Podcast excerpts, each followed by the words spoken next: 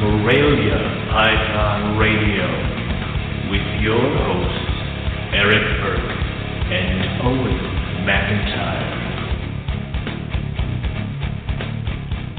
Good evening, everybody. Welcome to another episode of Morelia Python Radio. We're on the countdown to the end of the year. We only got three more shows left. Well, two more after this one, and uh, we're going to be off for a while. So, oh, Yeah. what do you think would happen if we took off for three weeks? mass hysteria. I mean, there's already there's already there's already tor- torches and pitchforks when we take off for two weeks. yeah. God, Uh, who knows? But no, I'm just kidding.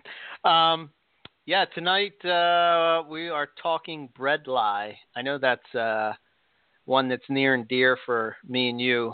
Um, we're talking with Austin Warwick of Rage Beard Reptiles. Uh, I think we first met Austin well down in Carpet Fest at the first one, and then the last one when we both went, he was there as well. He's a cool guy.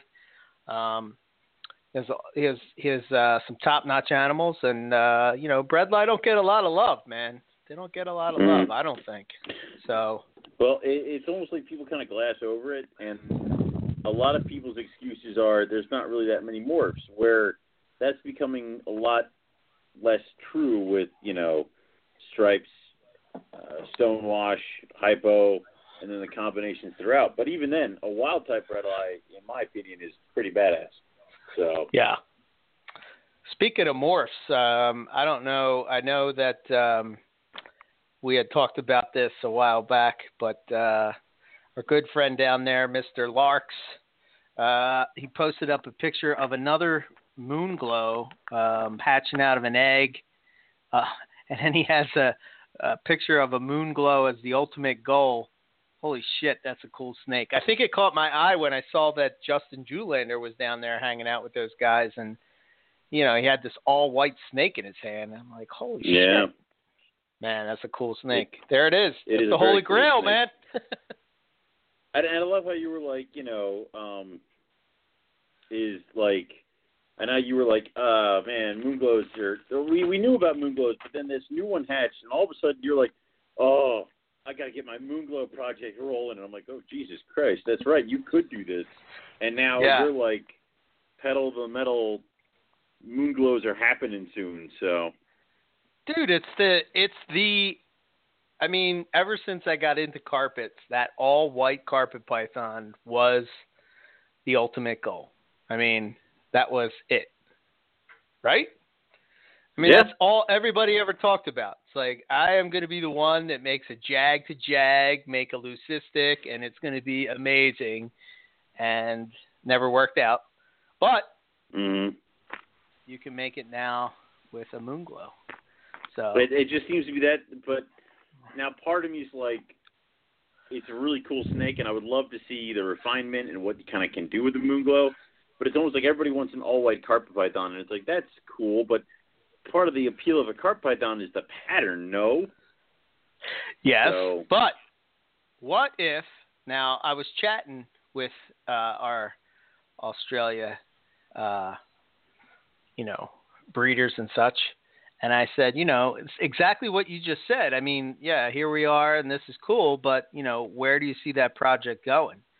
What if Mhm. they could put the calico and put that into the moon glow? Now I know there's some debate on whether that is well, it's not calico. What do they call it? Uh, Paradox. paradox. uh, Um, I did calico. I knew what you meant, so I was letting you roll. Yeah. But yeah, yeah. I don't want to sound like a knucklehead, but uh, uh, the paradox, and it would be a white snake with black spots, which would be your cow retic in a carpet version. uh, kinda, because doesn't the cow kind of have some other color speckles on it too? I don't think so. I think it's just black All and right, white. then ne- then never mind. So um, it would be kind of cool, and I would like to see it if this black speckles came through. Uh, but it's almost like watching somebody be like, "Man, I got a moon glow jag. How the fuck can you tell?"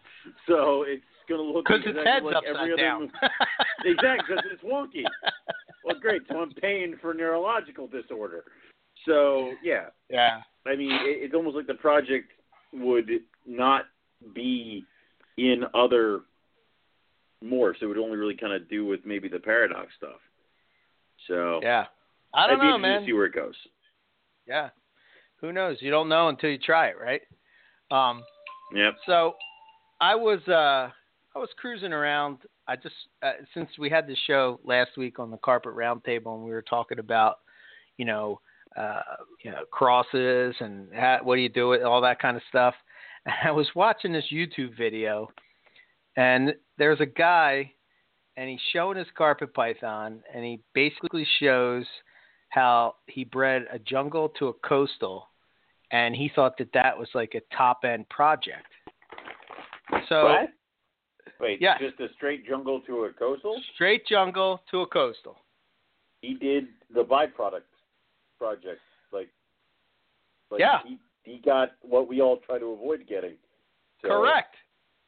And the, the crazy thing was is like how ex, you know excited he was, like thinking that this was, was. So I don't know. It made me it made me take a step back and think. Number one, I don't know how you could be into a snake and then not like.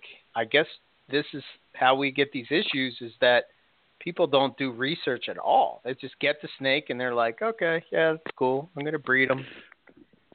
Oh, you know? I had somebody. I, I literally had somebody from like.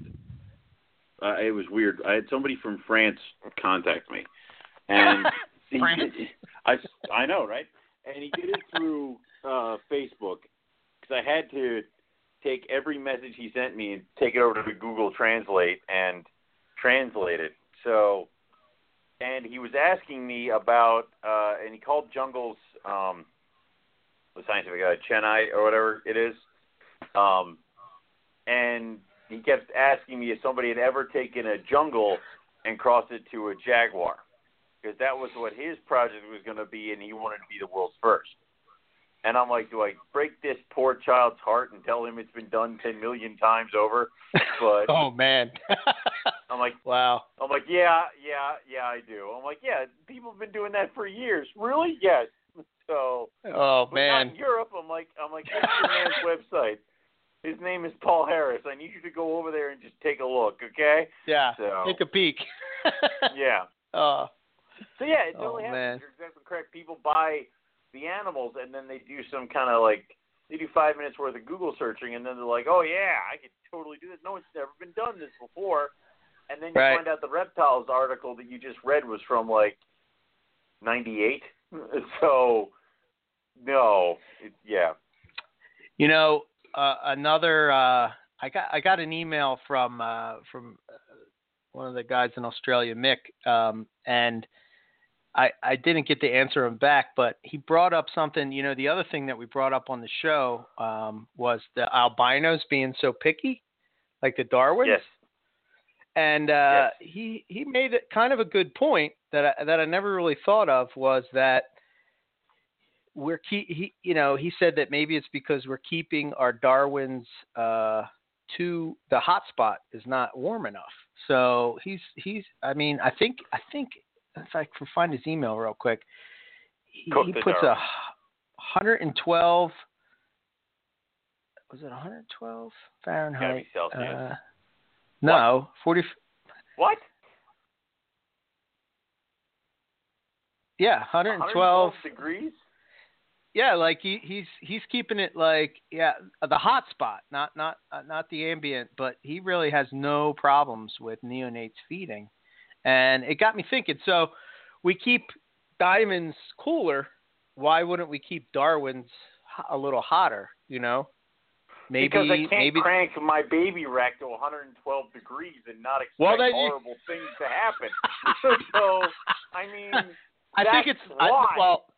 I think for babies, it's more of like a 90 to 95 uh, type of hot spot. But I think for adults, yeah. And remember, like when you're providing that kind of I got hot yeah, but spot, I would imagine that your ambient is probably lower. it is, but but- I have other shit in the baby rack. You know, the little corn snakes aren't going to be able to take this shit. So they're going to be crispy corn snakes. hey, oh my god! I'm going to come. But- it's to be a popcorn poof. Sorry. That was. I know terrible. that everybody. Anyway. I know that I know that here in the states that breeding Darwins has been um, a little tougher than say your coastals and jungles and IJs and um, you know they don't breed as fast. Uh, like uh, they take longer to mature. So I don't know. I'm just thinking that maybe you know that providing that heat makes them mature faster? Because I know in the complete carpet book they talked about you know uh, the diamond python syndrome and the fact that we're keeping the diamonds too warm so it speeds up their metabolism so to speak and ages them prematurely. So isn't it couldn't that be happening with uh with the darwins as well? I don't know. Just a thought. I thought it was interesting. Okay. It is interesting. So uh, yeah I think I think it's one of those things that like much like the uh, uh, keep everything at 82 and ambient method, it, it would needs a little bit more uh, tweaking and experimentation before everybody tries to do it. So Well, yeah. Yeah, I'm, not. I'm not saying for everybody to go and do it because remember Please, we're in the United States and he's in Australia. But I'm just saying that for for a guy that's produced, you know, hundreds upon hundreds of Darwins and not had any issues, uh, you know, it's it's hard for me to argue with somebody when I've produced none. you know what I mean? Mhm. Well, at least pure Darwins. Um, but I don't know. Just a thought. I know that uh, you know up where they're from, I, I would believe that it's more of um, it's it's like that they get monsoons and stuff that come through there, so Mhm. it's like really dry and then really wet. So I don't know. I don't know. Who knows? Maybe it doesn't even matter here. and You know, once they're in captivity for a while, but um, interesting nonetheless. So what's new with you, man? Uh, nothing much. We uh, I put a few pairs together because the weather outside's been kind of weird and we got a lot of rain. So I wanted to see what would happen. Uh, nothing really's happening except I did get a lock from my jungle pair, which it's not the pretty pair of jungles. So yeah, but it's still baby jungle. Um, It's not the pretty pair. not the But pretty it's pair. Vandevetter. Um, That's a good line, man. that is, that is true. It is Yeah, a Vandevetter boy. Don't So cut yourself short. They have they have some stellar black, yellow, eh, not so much, but some stellar black. So um, that, and then I am gearing up for Hamburg on Saturday. In the meantime, I am uh, trying to uh, finish up the uh, uh, my the olives olive python's new cages. Um, which I can't seem to find the damn glass tracks right now. I don't know why the hell that's being so difficult. So, Um, yeah, yeah, you said that you're getting ready for Hamburg, and uh, today I took a picture of that tri-stripe that you sent my way, and I just posted it over there to give you some props, so that Thank you. people will see it. And if you want something like it, then travel on to Hamburg. come see me. yeah. So, cool deal. Um, all right. Anything else going on? Nah, gearing up for the breeding season, trying to get everybody rolling in the right direction. Uh, trying to figure out what the hell we're doing over here. Trying to get some baby snakes. So that's pretty much all I got. Okay. All right. Well, you wanna you wanna get Austin on here and let's get this rolling Yeah. or what? All right. Let's do it. All right. Hey, Austin. Welcome to How are y'all doing? Python Radio. Good. How are you? I'm doing fantastic. Happy to be here with you, gentlemen. Awesome. Oh, that that'll that'll fade quickly. Anyway, so so Austin, uh, why don't we just start it with uh, how'd you get your start into reptiles? well, I've been fascinated with reptiles since I was a, a little little tyke. Uh, I had I was allowed to get a leopard gecko whenever I was in the first grade, and uh, I had a leopard gecko and a bearded dragon, and my I always wanted snakes. I remember going out and catching garter snakes and trying to bring them inside, and my mom wasn't having it, so uh, I had to settle for the four-legged reptile, which is cool. I like lizards too. Uh, I don't have the the uh, the attention span for them now, uh, but I like the lower maintenance uh, snakes. But I kind of got into my teen years, and you know, as most teens do, they get sidetracked with different things, and uh, I uh, forgot about reptiles. I mean, not totally forgot about them, but I, they weren't in the forefront of what I was focused on. And I joined the Navy after I got out of high school, and uh, did all my four years in the Navy and got out and I had a kid and and I had a I bought a purchased my first house and I remember being about three months into owning my first house and my brother he he had bought a little pastel ball python and I, it, it, it blew my mind you know it was, I was like what the heck? There's different colors of there's color mutations of ball ball pythons there's color mutations of these things you know? And uh and and like as as I'm figuring that out, I have this epiphany, and it was it blew, I don't know what about it, it, but it was very profound to me. It was like I have my own house. I can keep whatever I, I want. Keep to whatever keep. I want. it, it was it was a crazy thing for me. I was like, holy crap, I'm an adult. I don't know. It was, it was kind of weird, but uh, I uh. I I got in pretty. The ball pythons drew me in. I know you're going to moan and groan, Owen, but the ball I, pythons are what kind of. the ball pythons are what kind of like pulled me in and it, it opened my eyes to I mean, I had no idea just how big this reptile world is, you know, like everything that we have in captivity and uh and so I got pretty hard into ball pythons for about 2 years and I had a pretty substantial for me, uh probably like a, about total of 15 uh snakes and uh and I bred them, and and it kind of got a little lackluster for me. I felt like it was a race, and it was like not going anywhere. I kind of lost my interest in it, and uh, I uh, I started looking in other places like to snakes that kind of kind of drew my interest. I had a couple red-tailed boas, and I I got rid of them pretty quick. I had them for a little while, it just didn't work out. I didn't. I'm not a huge boa guy.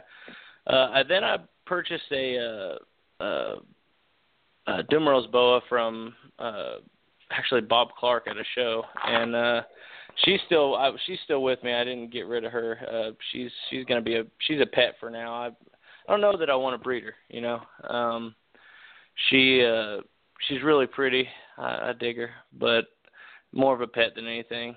They they're pretty high maintenance for a snake, to be honest with you. They they they they uh, a lot of urates with them, but uh, they. I lost my train of thought. Dang it. Anyway, I ended up getting rid of all but two of my ball pythons, and uh, I I had heard I, I was a pretty avid listener to Reptile Radio, and I uh, he I think Nick, I'm pretty sure Nick was on Reptile Radio a couple times, wasn't he? At least once, correct? You guys yep, gotta correct twice. me if I'm wrong. I'm pretty yeah twice. was I thought it was twice, twice, but and and uh well I went to NARBC Arlington and I think it was a jobber. I don't know. I, don't, I can't. remember. It's bad, but I can't remember the the uh, name of the vendor. Uh, but he had this big, like seven and a half foot, eight foot female bredli, just slung over his shoulders, and the, the head on this thing was the size of your palm. I mean, it's just this massive animal, and just as Mhm. friendly as could be. And I held her, and I fell in love with it, like just the the species. It was. It, it, kind it became my white whale, you know, and I and I went out and I purchased uh, the complete carpet python and and I read that and I I uh, ended up giving Nick a call because I figured I need to do it right. If I'm going to get into Morelia, I want to do it. I want to get the best of the best from the jump because I'd already played the Noah's Ark syndrome thing and and and it didn't work out for me. You know, I lost interest, so I said I want to I want to get something that that is uh uh I don't know, just good premium stock. You know what I mean? And uh, and and I purchased my first Morelia, which is my uh, uh, Harris line female, and she's cruising around her cage right now, looking at me. She's about Mhm. seven and a half foot, eight foot long right now, and she's a she's a mammoth of a of a female, and uh, she gave me 23 fertile eggs, and I lost three during incubation this year. So, but that's Cool. that's a that's a that's a brief little little deal. I got you. So, what what drew you from your Noah's Ark syndrome to just carpet pythons? Like, what drew you to them? Uh, I mean, it was that that that that female bredli at the show. She, I mean, I just saw it and I was like, that's that's for me, man. There's it seemed like there's a lot more going on. You know, it it was uh, there that red. I'd never even see, I didn't I didn't even know that there was red snakes. I had no idea. You know, like this brick red, beautiful, giant snake that's got a head the size of your hand and is docile and uh, and and it it uh it kind of fascinated me and I to I would like to ext- uh grow my group of bredli. There's I, I've got a rather small small group of bredli uh excluding the 20 that I have uh, 20 hatchlings that I have, but uh I, I would like to to grow it a little bit. Uh and also I think for me too many I'm I like the the a smaller collection. I feel like whenever I I, I kind of have a a little bit of ADD, and so if I get too much going on, I get overwhelmed Mhm. too, like really fast. And so I think that that kind of that played a factor in it, in in me thinning out my collection and actually focusing on one uh, clade, you know, of, of pythons, and instead of doing the the rat race that is ball pythons. Not not that I hate them. I still have two, and they're awesome. But it's it's uh I, I the whole selective breeding aspect of Morelia for me is just where it's at. I I think that that that's that slow that slow project. It, that's that it helps me stay focused. You know, it helps me not get so crazy because we all get excited. I think whenever you see something new, you guys talk about it all the time but you talk to a new person that's working with something that you're not, you know. And I feel like that sometimes when you get into that Noah's Ark syndrome, that's kind of what that is, you know. You you just get really amped up about something that someone else is amped up about. Mhm. Yeah, no doubt. I get it a lot. That's how how half the things going on here. So Yeah. I mean, that's how half the things turn up here. So you say your collection is kind of on the smaller side.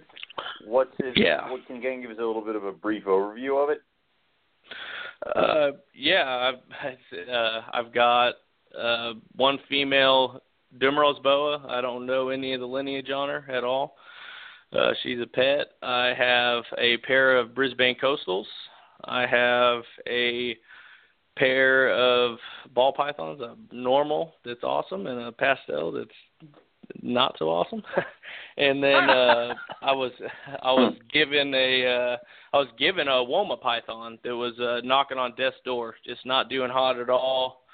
Uh I think it had to do with something like they were uh, force feeding day geckos down its throat and it was just not it was just they didn't know what they were doing and it's not anything on them. I think that they just kind of got in over their head. They won it in a raffle at a small Mhm. reptile show and and so I was gifted that, and I, I've got that, and she's she's doing pretty good. That makes me want to get into Aspidites. Actually, that was uh, womas were never something I ever thought that I would like, but they're they're pretty cool snakes. Uh, I awesome. I enjoy mine quite a bit. Uh, I think I'm going to get a male for her within the next year.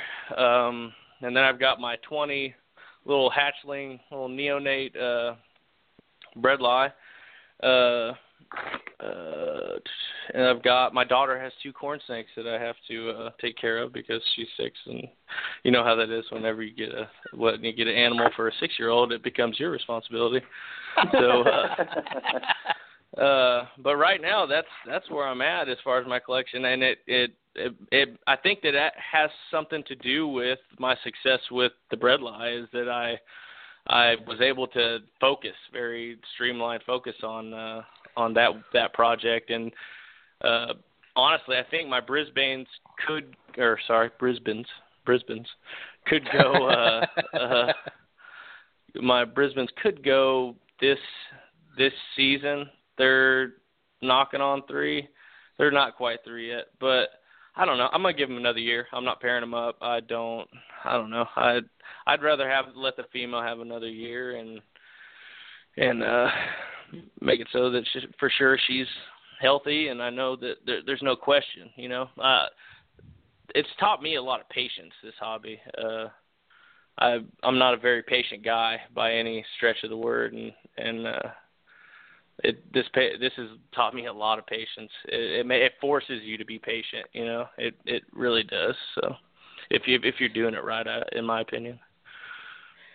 Yeah, I I agree. And you know, one of the things that I I thought about as far as bredli with you is um the fact that you do have a smaller collection. I think sometimes people with smaller collections are more in tune with what's going on in their collection if that makes sense. I mean, I used oh, to yeah. I oh, used oh, to yeah. I used to hear that a lot on Reptile Radio. You brought that up, but those guys used to talk about all the time where you know somebody that has thousands of snakes or even hundreds of snakes sometimes is not really focused in on what's going on and you'll see people come along where they have a pair and they, you know they just they they they knock it out of the park and they breed it you know I think Dave was like that with his blackheads, and you know, I don't Mm-hmm. know. I think I think it's good, you know. So I think there's something to that for sure. Uh, yeah, it, it and honestly, it it surprised me. I wa I was cycling them, but I did not expect my my bredli to breed. I was just I was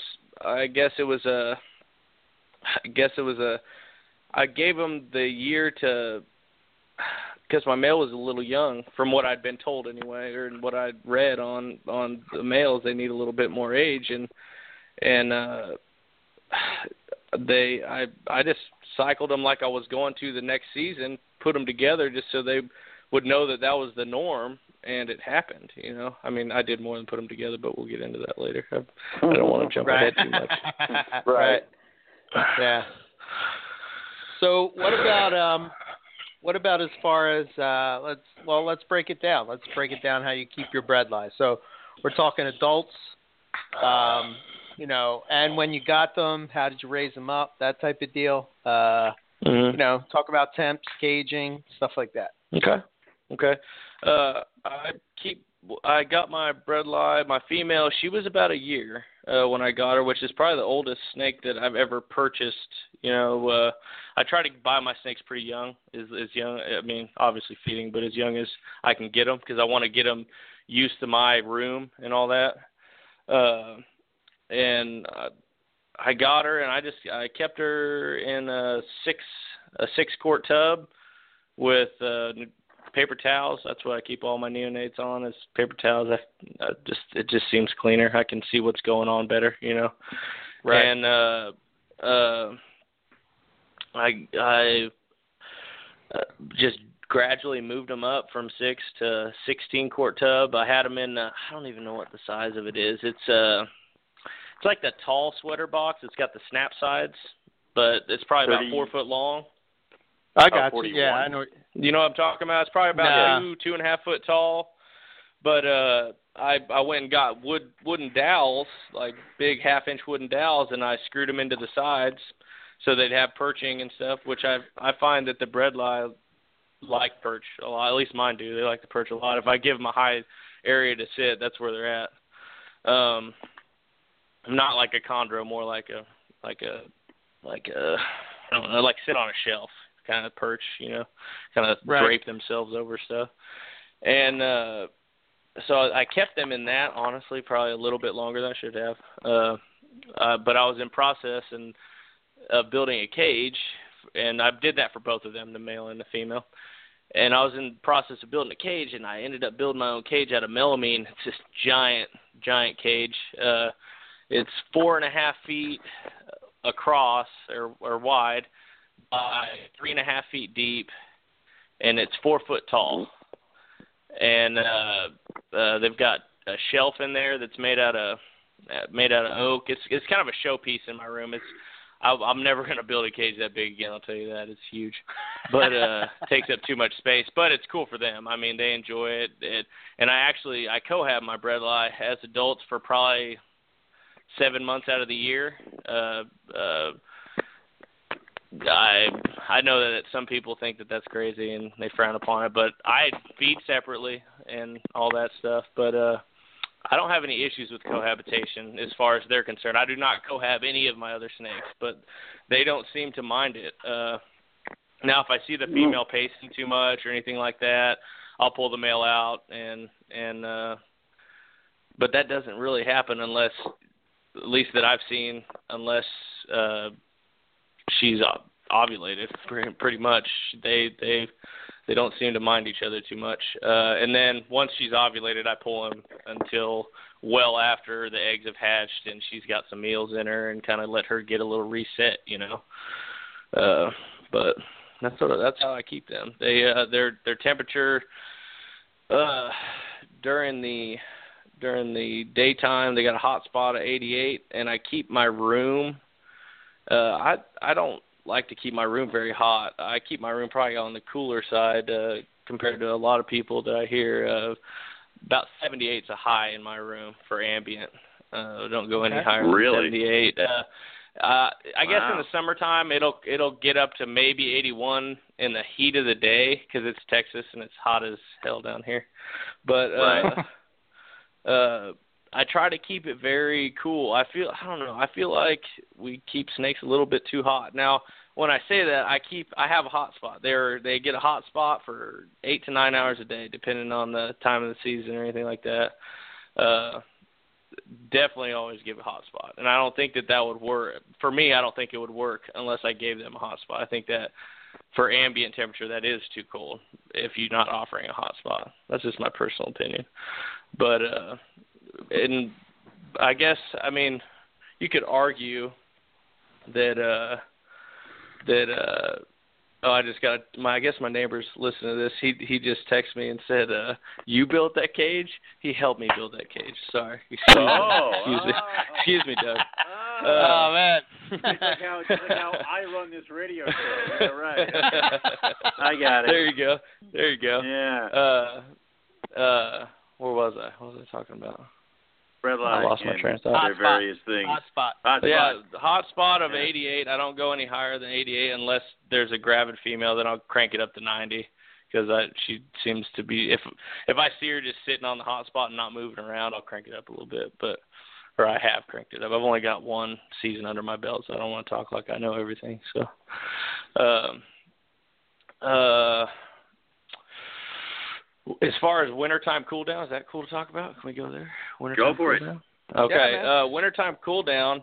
Uh I don't cohabitate during wintertime cool down at all. Um I think it's important Why? to kind of keep them uh, I don't know. I feel like it, it's it's already kind of a stressful thing for them and they're Mhm. they're they, I'm dropping temps already. I don't want to cause any excess stress that's going to make them sick. You know, what I mean, it kind of seems like it's already kind of a high stress situation, so I don't want to push it. So I Okay. kept uh, the the those larger sweater boxes for them that they grew up in, and I'll overwinter them in the sweater boxes. And they have uh, uh, the ceramic heat emitters in the in the bulbs, and Mhm. I've got it to where that top of that perch gets about 88, 90, and I'll take them and because I have other species in my my snake room that I can't get that get as cold as you have to get bredli, and I put them up in my spare bedroom in the top floor of my house. And last year I shut the vent the vent off for the heater, and I put a towel on the bottom of the floor, sealed the room off. And you guys know that our season kind of runs a little bit later down here. Uh, I don't start doing any serious, serious cooling down until about mid-December.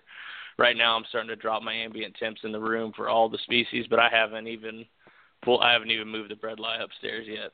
But uh, I I drop it down, and so I was thinking, okay, so I don't have the ability to manipulate the temperature too cold because it just doesn't get too cold here. We have hardly winters at all, especially these la- this last one.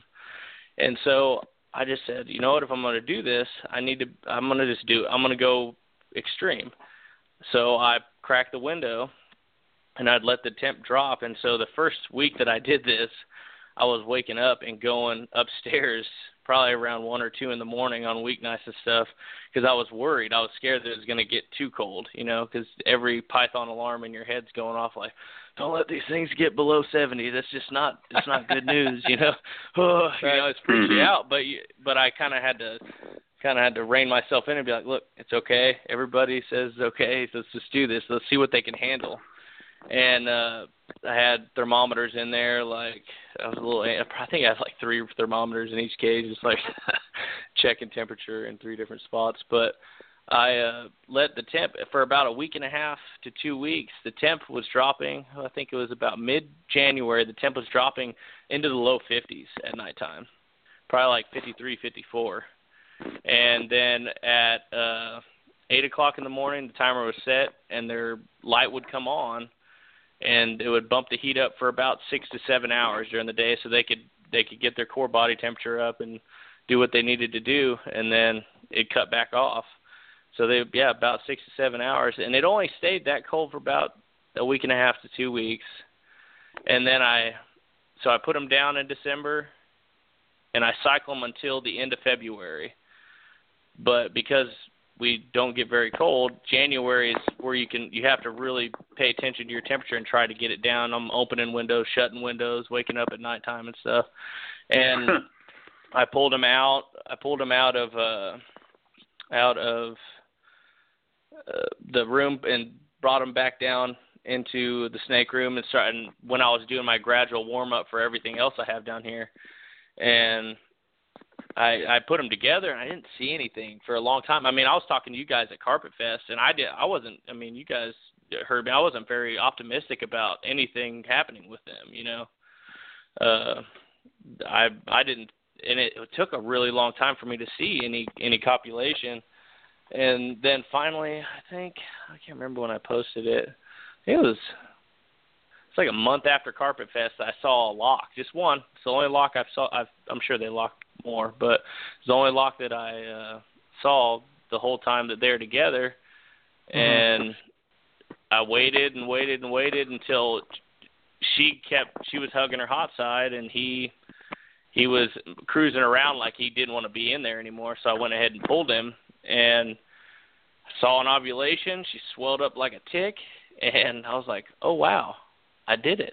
uh, it, it was it was a very exciting thing for me. It was, and let me like I don't know. I like I said, this is my first Morelia clutch, but when you see a bredli ovulate, it, there is no question that she's ovulating. There's mm-hmm. no question at all. I'm telling it's it's massive it was massive, massive. I I had to do a double take. I was I thought that I had accidentally left him in there, and I didn't take him out. That's how huge she was. They were just like coiled up together. Really? Huh? Yeah, uh, she she swelled up big. Did yours do that, Owen, when you were breeding them? Like they swallowed a rabbit. Like I mean, it. Yeah, the, uh, it's like a football. Oh yes, it was. um like I said, I've I've been terrible at finding ovulation swells and gravid swells. I'll even have you, Eric, come over and be like, "Is this thing gravid?" And you'll be like, "Are you freaking kidding me? You more? Of course it is." so, yeah. But when the bredli female went, which the funny thing is, is like just like Austin, I only ever saw her lock up once with the male, and they locked up in like February, and I didn't get eggs until like I think it was July. So yeah, that's when that's when I got mine. Yeah, exactly. So they locked up more that I didn't even see. That uh, like that first lock probably meant nothing. So it it was like that, and she did. She she was huge, huge, way bigger than I think any of the coastal swellings I've ever seen. Um, so there you go. It's definitely un, un, unmistakable for sure. Uh, and then I was just sitting and hoping that uh everything was going to turn out okay, you know. Um but it and it and it did. But uh yeah. Okay. Cool. So cool. talked about temps, caging. What about your feeding? Now I noticed when I was looking on your Facebook um that you it seems like I don't know if you're doing this on purpose or not, but it seems like you're feeding like I think sometimes you're feeding a guinea pig, sometimes you're feeding a rat, sometimes you're feeding quail. Is that on purpose or? Uh, it's definitely on purpose. Um, okay. I think that I think that a varied diet is uh, maybe not not crucial, but I think that uh, it had something to do with my success. Uh, I I mean, you could we could all survive on cheeseburgers, right? We could all Mm. live on cheeseburgers. I don't want I I, don't want to eat a cheeseburger for the rest of my life every day. you know what I mean? I kind of put Right. myself in their I mean, obviously I'm anthropomorphizing, but I put myself in their uh perspective and I'm like, man, there's got to be let me just mix this up. It's in my power to help them out and mix it up a little bit and I'm sure each little prey item uh gives different nutrients and and and so I figured for especially for my female, I, I mix it up for the male, but maybe not quite as much. But I feel like the the the varied diet's just giving her more uh, a, a plethora of uh, nutrients that she's not seeing if she's eating a rat every single day. Uh, I feed guinea pigs. I was feeding guinea pigs pretty heavy to her uh, through the summer pre-breeding season. Uh, pretty heavy. I was really wanting to get her fat stores up just in case So something did happen.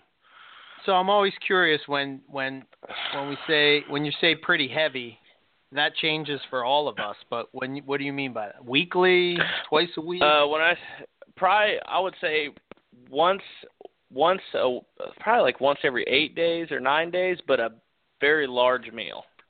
okay. Uh, usually I, I keep them on a uh, not a lean meal, but something probably about as big around as they are during uh, uh, post post breeding and and uh, kind of spring and stuff like that. But uh, pre breeding season, I was really just throwing the food to her in a in a large uh, uh, size way, maybe not quantity way.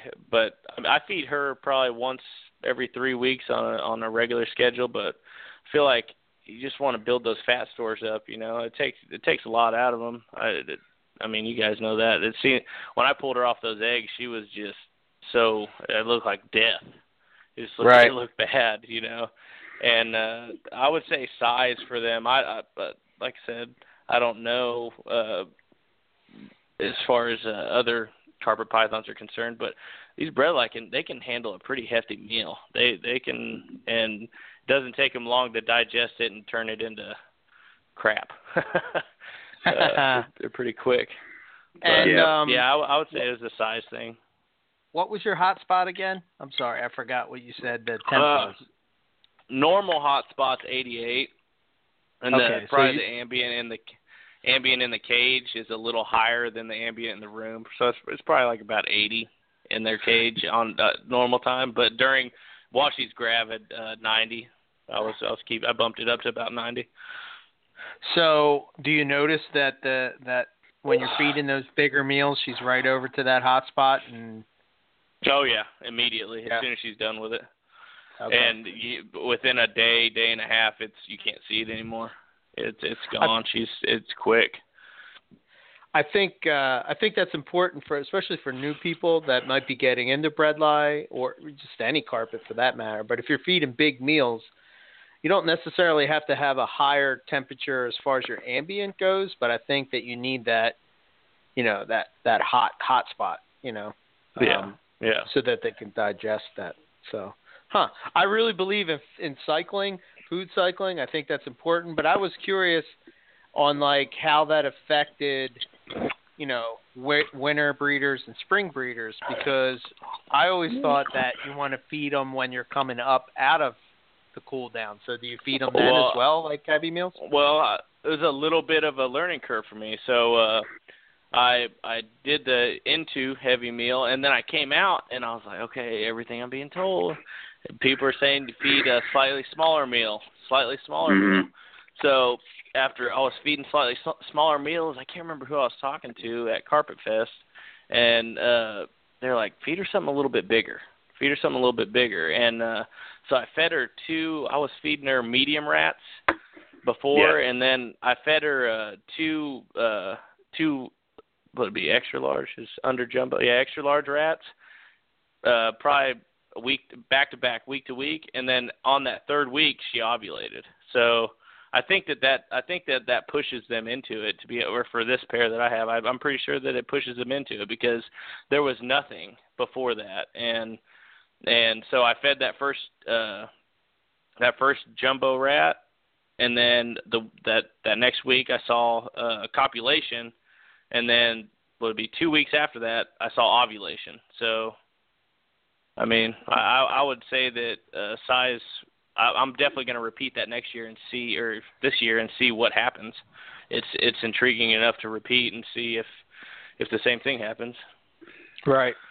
Hmm. So Okay. now you you said you don't winter the bredli together. When do you do the introductions for those guys?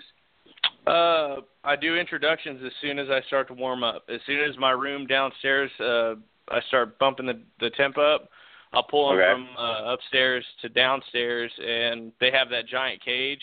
So I put them Mhm. together and kind of sit in here for about an hour and make sure she doesn't get cranky because she's pretty she's her she's substantially larger than he is, and I don't want. I mean, coming out of winter, she's probably a little hungry. I don't want her to think that he might be food. So uh, I just sit in there and I, I sat here and waited for about an hour. They seemed like everything was cool and and uh and that was it. I mean, I haven't had any problem with that with the introduction with them at all. Uh now it didn't seem like they're very interested in each other during uh introduction the first week or so.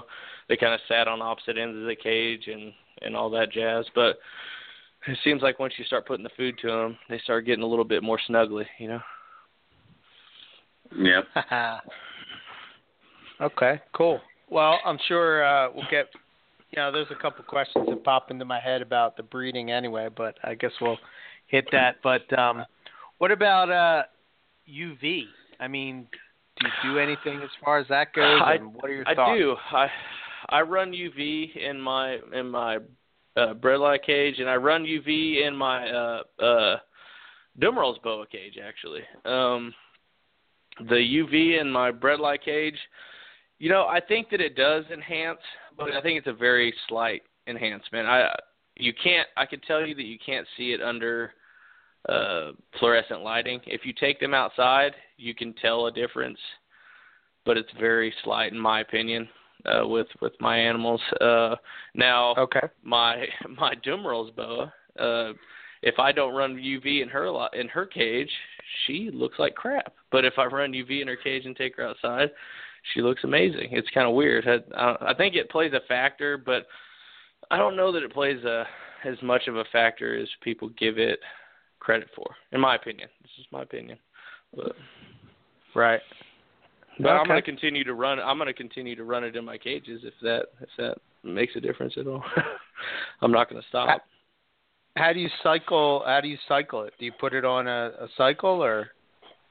Yeah, they they uh they have I, during uh, summer. I pretty much during summer it's 12 on, 12 off, and I'll I'll uh bring it down to about uh let's say probably close to uh, they probably get maybe eight hours of daylight or maybe seven in the wintertime if they're lucky. I shut it off pretty early. But it's either twelve or eight. I don't go I'm not I don't kinda I don't do the whole gradual change. I I'm not that exact. I don't have the patience to sit and figure all that out. right, right, right. No worries. Okay. All right. What about uh so, you know, Owen was saying at the beginning of the show that he thinks that uh some of the reason why uh you know, bredli are sort of overlooked in the carpet world is the fact of no morphs, but there are there are a few. I mean, there's more than when I started. So, what do you think? Uh, what do you think of them? And is there any one that has caught your eye that you know you, you want to get into, or you more the natural type look? you know, they're all all the in my opinion all the bread live morphs are amazing. I think they're all cool as hell. Uh as far as that's concerned though, I kind of I would I would there's a couple I'd like to get into. I'd like to get uh, at least a visual stone wash just cuz I think they're sick. Uh, that's a that's a you know talk about a on fire snake. That that's an on fire snake.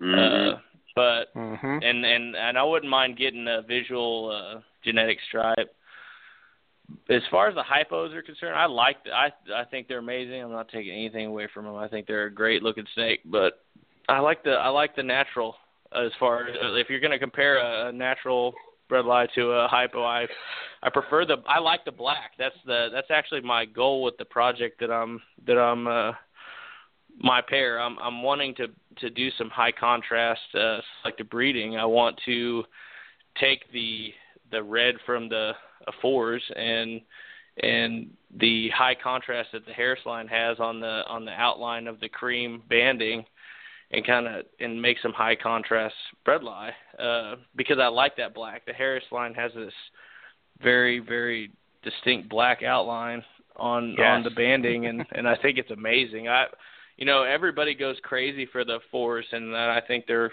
beautiful snakes. Don't get me wrong. I love mine, but to me, I think that that Harris line is just as far as a natural looking bredli, it's a it's a beautiful example of a natural looking bredli. And if you could make that red pop just a little bit more, and that black just be a little bit more defined, I think it would be just a stunning example of a snake. Uh, but back to morphs. Uh, I so the answer is I love the morphs.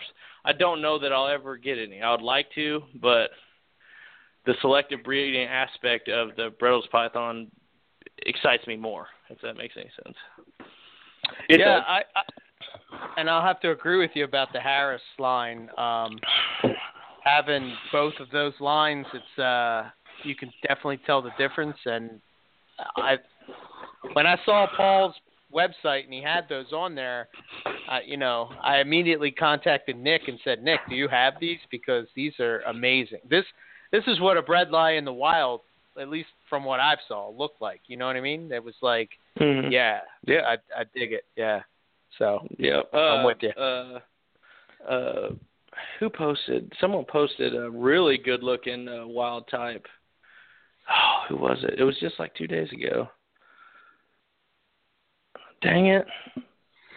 not sure. I can't remember. It was it was. uh I'm gonna look it up while we're talking, but uh, yeah, the the the wild type for me is just where it's at. That's what I fell in love with. So kind of that's that's that's where it's at for me, you know. And and and also it kind of the whole ball python thing kind of got me. It pulled me away from the whole morph aspect thing. Not saying I would never own one or anything like that, but it just it doesn't it doesn't intrigue me as much. Yeah. I I, I I, don't 'em. know. I'm kind of on the fence about morphs. I haven't made, taken the plunge into any bredli morphs, but I feel myself getting pulled that direction. So Yeah, maybe. yeah. just maybe. Maybe. Yeah. So well, I have this horrible person that influences me on these things who has everything. And I talk to him every Tuesday. So um but Austin, when you uh how did you uh take care of the eggs? Because you got the eggs, and this is your first breeding of bredli. Was this your first breeding of carpets in general, or Morelia? Uh, yeah, this is my first Morelia clutch I've ever produced. Yes. All right. Uh, So, uh, speaking as a person that murdered his first Morelia clutch horribly in an incubator, were you a little nervous? oh yeah. Oh yeah. so, So as soon as I saw ovulation, I bet you could guess who I called. I bet you could guess. uh, Who do you think? Who do you think I called? well, is he a doctor with his Texas draw and is a little bit of a psychopath? No, no, no, no. No? Oh my No. god! Although All right. that Is would have been, silver- although that would have been, Is it is it an author on the West Coast who will keep you on the phone for at least three yes, hours? that is correct. That is That correct. He made me late. He made me late to my lunch. Yeah, he made me late back from lunch at work uh, that day. But I was I was freaking out. I was freaking out a little bit, you know. Be, I, I mean, I've never produced a, a, a cluster bredli, and and he's like, okay. He's like, you don't even know. You don't know. You, it may be, but just calm down. This is what you do. Uh, and I'm asking him all these questions. You know, Nick, he just lines you out, just boop, boop, boop, boop, boop, boop, boop, boop. And when I got off the phone with him, I was like, okay, I think I got this. It's not my first clutch of snakes, so I, I, I know how to hatch snakes, so I, I, I think I've got this, you know. And right. yeah, I, I went into it, and I, um, that doesn't mean I wasn't nervous the whole time, but it gave me a little bit more confidence. Uh, and I've got a little incubator that I made out of a. It's a little stainless steel wine cooler that I found on Craigslist. It's got a glass front and blue LED lights and all that crap. And I uh, I gutted it and put the heat tape in it and did the standard plus it to it, you know, and run it on a, uh a, a herpstat. And I got the eggs. I I had 23 eggs. She laid 23 eggs, and uh, so okay, this is kind of funny. I got mm-hmm. this is one of the days I come into my snake room, and uh, typically I'm in my snake room at seven o'clock in the morning. But it was a weekend. It was summertime. I'm just doing my thing, and I didn't come in, out here till about 12, about noon. And I walk out here, and I open up the the light cage, and she's underneath her hide, and I'm like, uh oh, uh oh.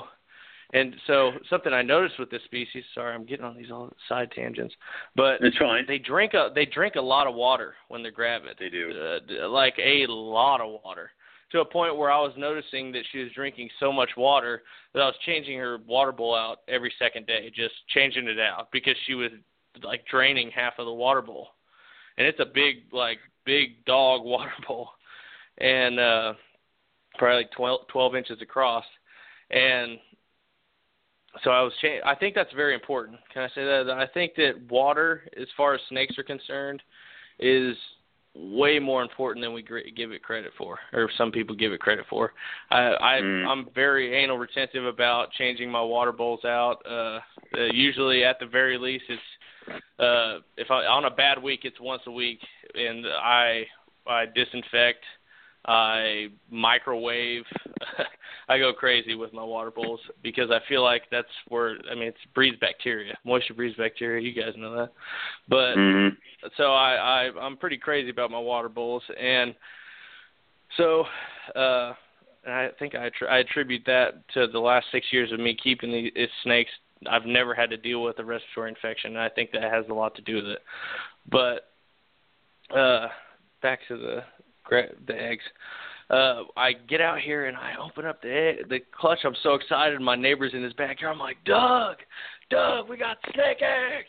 And he runs back in, in into my into my snake room, and I'm like, okay, I, I'm ready for for for a battle because this female, like, she's pretty she's pretty friendly. She's never bit me, but she does that bluff bite sometimes where she'll hit, she strikes, doesn't open her mouth. You know what I'm talking about? Right, right. You guys ever have that? The bluff bite? Yeah, oh yeah. Oh, and she'll she'll do that, and she's the time. she's got a big enough head to where I'm like, ugh, I don't. I love snakes, but I don't like getting bit by them. That's come on. Uh, can we can can we agree with that? I am not a big fan of getting yeah, bit no by snakes. I tell no. I tell people that all the time. People will call me at work. Hey, we found this snake. And I'll go over there, and uh, they're like, "Why don't you just grab it?" I'm like, I like snakes. I don't like getting bit by snakes. I want to get. I don't understand. People don't can't. They don't get it. But uh, uh, we get the eggs. I'm and I've got I've got welding gloves on. I'm ready. You know, I'm ready for battle. And I go and I I touch her. Nothing. It, like I picked her up like you would have picked up a ball python out of a cage. It's all just flumped over. I just picked her up and she was totally mellow sat her down this perfect beehive. There was two slugs kicked off to the side, and 23 eggs. And I had my per. I had, I knew this was going to happen, so I had my perlite and all that ready in in my in my uh, incubator. So I, I incubate with perlite and then the the light. Uh, what do you call it? Diffuser on top, and just water, so they don't ever touch the substrate. Um, I incubate at uh, 87.5, a little cooler. I, I, I'm a big fan of cooler temperatures. You had, I, I was very uh, intrigued with your uh, incubator experience this year, Owen. As far as uh, forgetting that it was off, that's pretty cool, man. Yeah, that's, it, it's really cool. I mean, it's stupid, but it was successful, right? You you had it wasn't yeah. a horrible thing. It could have been a lot 14, worse. Yeah, all 14 babies hatched, but they have been a bear to get feeding. Like I haven't had this much trouble in a very very long time. So uh, I think I got all but one eating now. So yep. Yeah. So But, I incubated yeah. them at at at 87.5, uh, and they hatched on I got my trusty Morelia Python radio calendar over here. Let me look at it. Hold on one second. Uh, they hatched. They pipped on the 27th, and they weren't due. Sorry, hold on one second.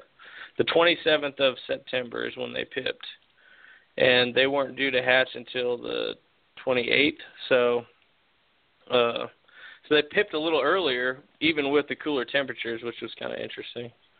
I thought. Very Um, cool. Uh, and this was the first clutch that I did not touch. Uh, First snake clutch that I did not touch, um, pipping anything. I just came out here and they were all pipped, and excluding one. So I had. Uh, let me rewind a little bit. I had some incubation uh, issues. I was having a lot of mold. Uh, a lot of mold. I had. Uh, I ended up losing two eggs right off the bat. Uh, well, maybe not. Two weeks into incubation due to mold and uh, had to get had to get rid of them. And I got was able to pull one off and one I could not get off. It was it was just too stuck on the clutch and I was freaking out. So I got online and I was doing a little looking around because the mold or the egg had start excuse me started to turn uh quite the fantastical colors. Um Mm. and I and I found that someone had uh, used antifungal foot powder to kind of control the spread of Right. the mold. And so I went out to CVS and I got some antifungal foot powder, and once a week I would wipe the old stuff off of that egg and put new antifungal foot powder, and I was able to stop the transmission of that mold.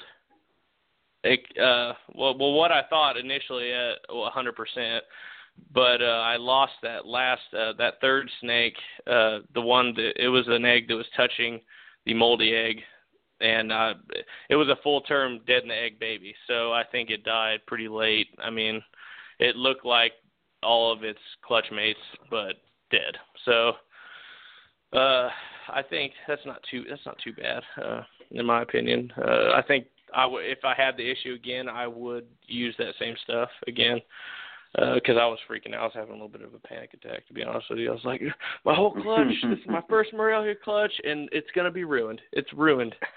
But I was, it, it, I'm a little, I, I get a little bit amped up. So, but it was a, it was a, it was a cool experience for me because they're a lot, they're a lot tougher.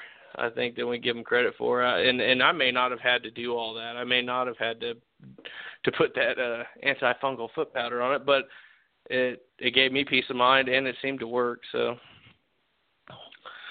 I'll try it again. Cool. Uh, real quick, Now- I just want to hold on. Uh, sorry, ahead. Owen.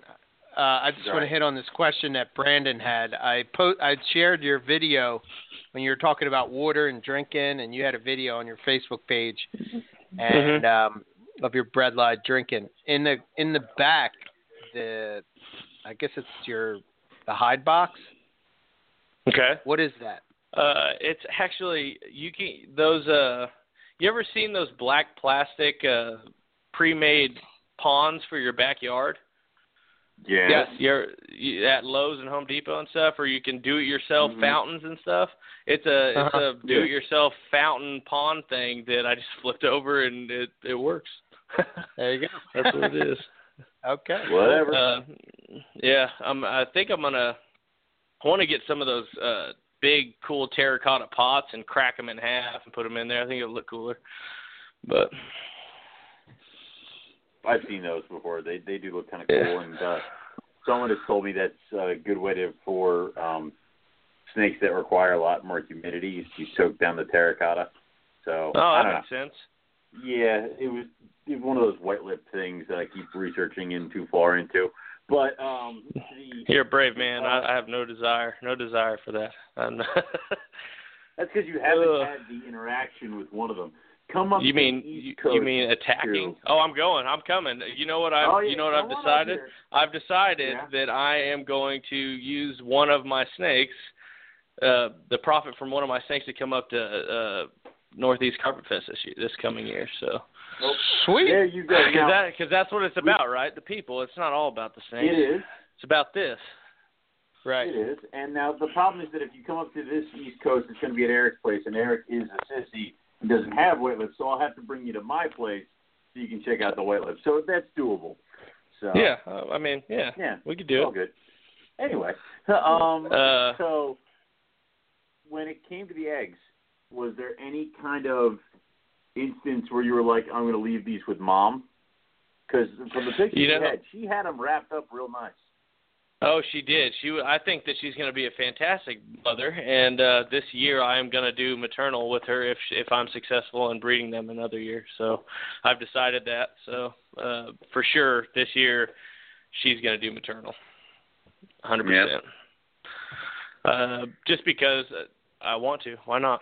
I mean, uh, I don't know. I I don't make I don't make my living off this. Is my hobby, you know, and I do this because it interests me and it mellows me out. It's kind of my my uh, meditation, if you will. So uh, I come out here and I zen out with my snakes once a day, and and so if I mean if they if they make money so that they so I can buy more snake, that's awesome. If they don't and I learn something, that's awesome too. You know, I uh, I, I love this this this hobby. I think it kept me kept me saying there's a there's a story that I want to tell you guys about uh about I, that I kind of left out. I got a little too excited in the beginning of here, but uh, big story I left out with the whole snake thing is is uh whenever I was uh, when I got out of the Navy, about three months after I got out of the Navy, I uh, I got a bad motorcycle accident and I got hit. I got hit by a car in an intersection and uh, got uh, probably like the last nine inches of my leg and my ankle and foot amputated on my right leg. And uh, as you could as you could guess, it, it it it's pretty tough stuff, man. It sends you into a pretty Mhm. bad uh, spiral as far as depression and stuff. And uh, my snakes and my my hobby and and my fascination with these animals is what kept me going. It kept me wanting to stick around. You know, it it I absolutely love this hobby, and and uh, it would. It, you could pry it out of my cold dead hands. Is pretty much the way I feel about it. Good. I like that. That's awesome, man. The uh, yeah. So we we got the little red worms out of the eggs. How did you go about setting them up, and uh, how were feed trials for you? Because I had some, I had a rough time getting my baby bredli to eat. I can give you a tip. Go for it. You need to you need to start an ASF colony.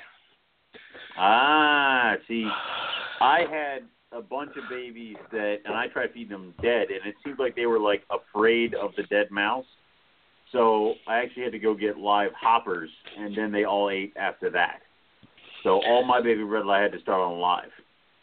See now, weird for me. and and and I've heard that a lot, and uh I don't. My, my bredli want to kill me. My baby, my neonates want to. They would if they could bite my eyes out, they would. They're not. They're kind of uh aggressive. So I think that that may have a little bit to do with my ease of of feeding them. Uh I have a. I've got two racks full of ASFs. Uh, so it's three females to a male in each bin, and so I produce a decent amount of ASFs.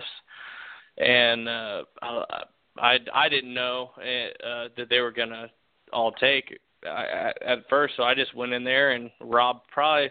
I would call them crawlers. They weren't hoppers, but they had hair, but you could still kind of see some of the pink.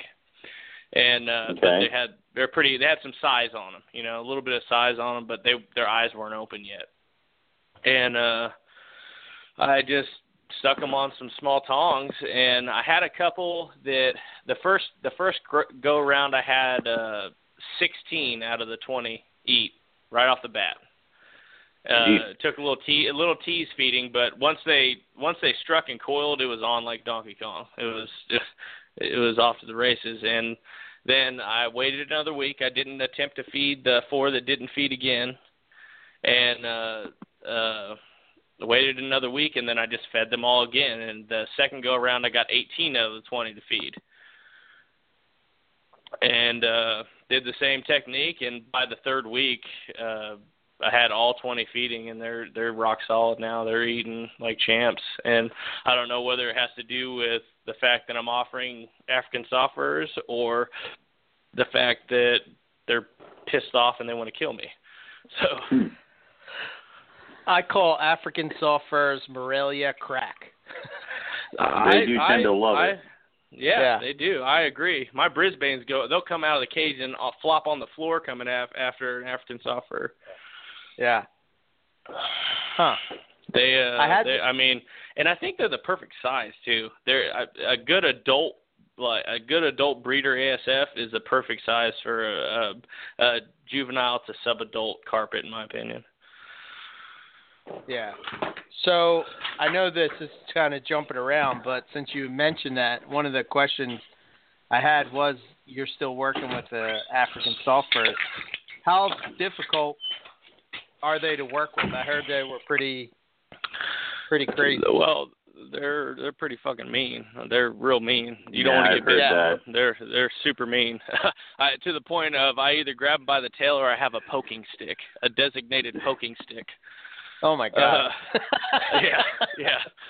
Uh, I would rather take a bite from one of my Brisbanes. Uh, granted, they're not adults, than take a bite from a full fem- full grown female breeder ASF. I'll tell you that. Uh, Jesus. wow. uh, now that said, they're not all like that, but the ones that are, they're they're come across the cage and light you up, bitey. Uh, that I have in my colony. Um, wow. that they uh they're the thing is is they're they're really uh they're really easy to produce. You just have to kind of get their diet down. It took me a little bit of time to figure out what that was. Uh I've had the most success on seeds, uh, a, a bird seed mix, uh, uh, like black oil sunflower seeds and different grains and stuff for their base diet. I'll put Right. uh, Mazuri Mazuri rodent chow on their uh, on the top so they get a decent amount of protein. And what I see them eating, and what I see their reproductive system like their numbers firing off is whenever I'm introducing a lot of greens, a lot of uh, uh, spinach. I, I feed them a lot of vegetables because you are what you eat, right? So my collection, I want my collection eating the the good stuff, right? I mean, I don't want Right. to just feed them some parvo dog food, and you know, plus they're not Right. reproductive. You have I, what I found is as soon as you stop feeding them greens, Mhm. any kind of vegetation, they stop reproducing. They, I mean, it just stops. But Huh. as soon as you start introducing that, a couple weeks, two, three weeks, you'll start seeing the female swelling up, and you're like, oh, yep, you, you're about to have a litter. Awesome. It's kind of interesting, and that that's my experience. But someone might have a magic recipe that I don't know. But uh, I think that they they require a lot more vegetation and they don't like your like even the Mazuri rodent diet they they just kind of nibble on. It's not a huge they don't go through a lot of it. You know, it's not a huge uh part of their diet. It's just something I I find that the breeding females will eat on it more than anything else because they're trying to replenish some of that that size, but the males don't eat on it at all that I've seen anyway. Okay. So when you, you do you set up the babies and then only offer baby African softers? Uh, And how do you set up the babies? Doing. The babies are in six six quart bins. Uh, j- uh, with paper towels, I use toilet paper rolls because they're cheap or they're free, and I've got neighbors that give them to me, and Mm-hmm. and you can just toss it out with the, you know, and uh, then uh, uh, I use that uh, landscaping uh, mesh, that net that you can get at Lowe's Yeah. or Home Depot, and I kind of do a big U over the top of that that uh toilet paper roll and that's what they they either chill on top of that or they're in the toilet paper roll and I set the babies the babies have a I mean I keep them with a hot spot uh of uh 88 for 12 12 on 12 off and uh then the hot spot goes down it drops to 80 just because I'm paranoid and I don't want them to get lower than 80 uh, uh that's just my my my paranoia. But Gotcha. uh and I may change that, but for right now they're sitting at a solid 80. I don't I'm not like Eric. I can't cycle my I, something in my brain's not letting me cycle the babies like I cycle the adults. I don't know. I, I, it freaks me out Like, a little I bit. They just it. seem like a little Yeah. bit more de- delicate, you know. Uh, Eric just kind of Well, they them cycle right in in the there. wild. Welcome I, to I nature. understand that, you but my babies in a garage is not the wild. Thank you.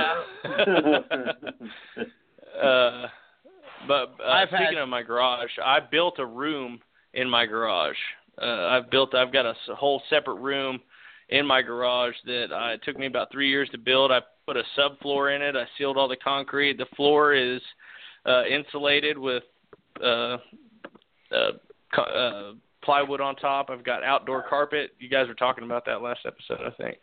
You, Mhm. Owen, specifically, you had outdoor I do carpet. have outdoor carpet. Yep, Do you? I like it, but man, is it hard to clean. It's a it is. It's a pain. Uh, it is a huge pain in the ass. Um, and like everything shows up on it. It's like for being outdoor Oh, yeah. carpet, it's like this this this is it's really easy to know when I've accidentally crushed a snake urate into it. So, you know, it's Yep. one of those things. So Uh, I, I it's it, this this room took me three years to build. I've got it's, about a third of it is sectioned off, and it's my man cave. I have a couch, coffee table, TV, beer fridge, and then two thirds of it is um, incubator and snakes. That's uh, that's that's my uh, I call it the snake den. nice. Nice. Very cool. cool.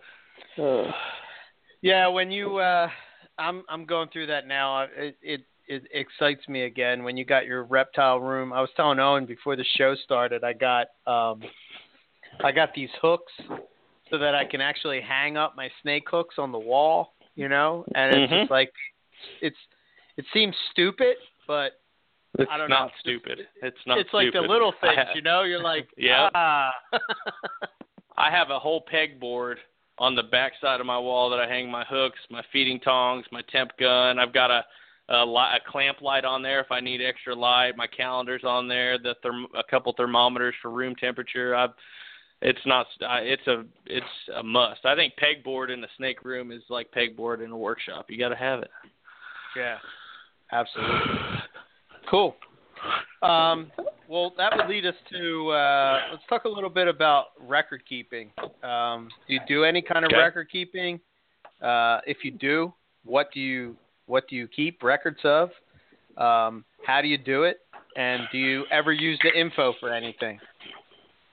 Uh, I do keep records. I'm not so crazy that I keep like defecation and urates, and I don't do all that. Uh, I keep feeding records. I keep shed records. I keep ovulation records, um, and that's about it. Uh, and I use Reptile Scan. I like Reptile Scan. I think that it can be a little time consuming sometimes, especially now. Mhm. I didn't think that until I had this clutch, you know, and uh, I definitely think it could be a little time consuming. However, uh, I the, the the main seller for Reptile Scan for me is is that you can when you sell a baby, you just print it off. You just like bloop, and you print it off. It's got a picture of the baby. You can put it in. You can put it in the package with the animal.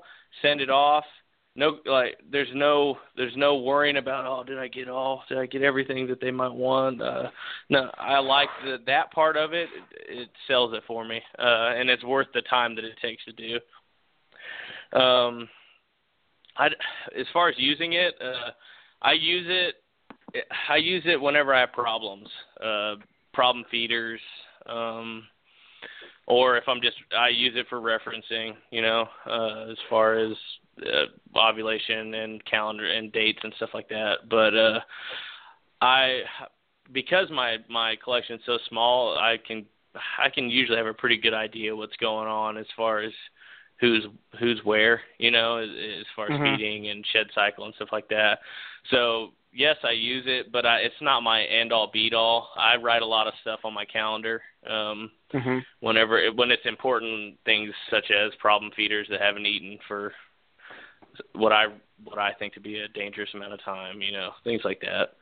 But uh uh, I'm pretty uh hardcore as far as feeding records as for the neonates.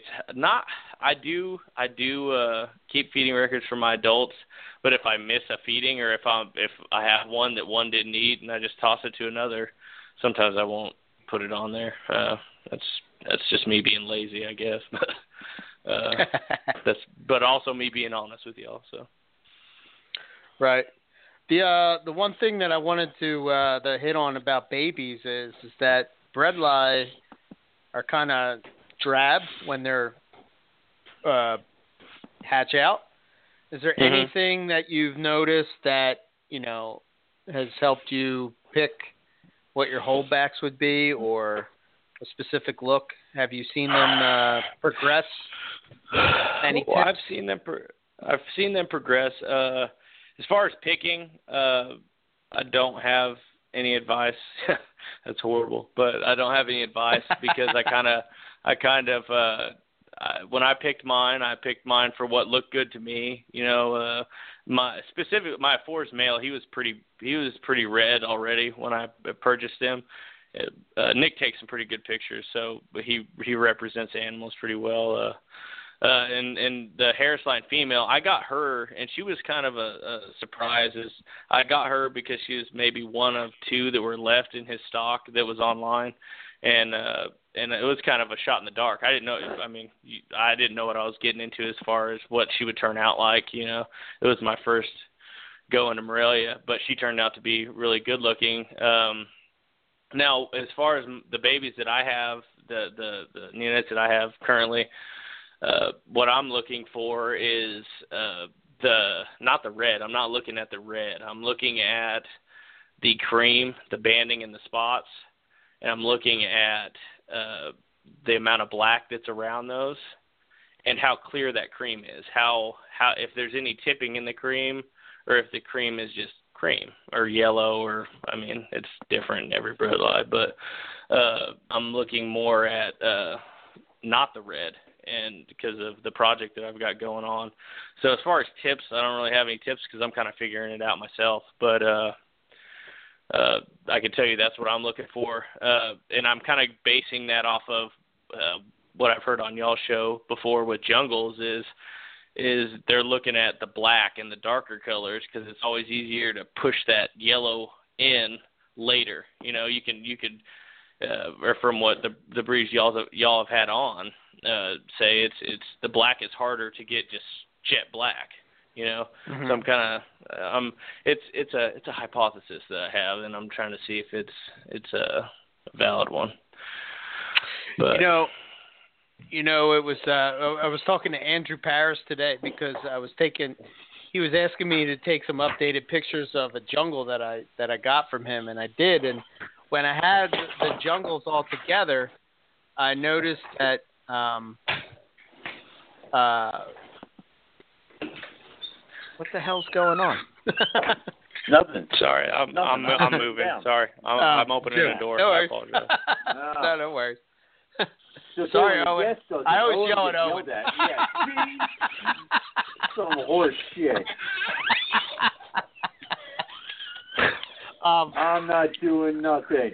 All right. anyway, anyway, I was saying that um, you know when you look at the jungles side by side, um, they all have a different. Just the the yellow is even different in them. So it got me thinking that you know by looking at that, you could definitely see. Um, you could take those projects in in any way uh, that you could possibly, you know, to, I, I, let me post the pictures over in the chat so you know what I'm talking about. But just the yellow. So my question would be, I wonder if you could do that with the bredli as well. Um, That's uh, that's my question as well. yeah. There's only one way to answer this question, and that's to breed more bredli. So Right. and that's that's my plan. there Right. you go. See, but You're posting a picture Anyway. in the chat, Eric.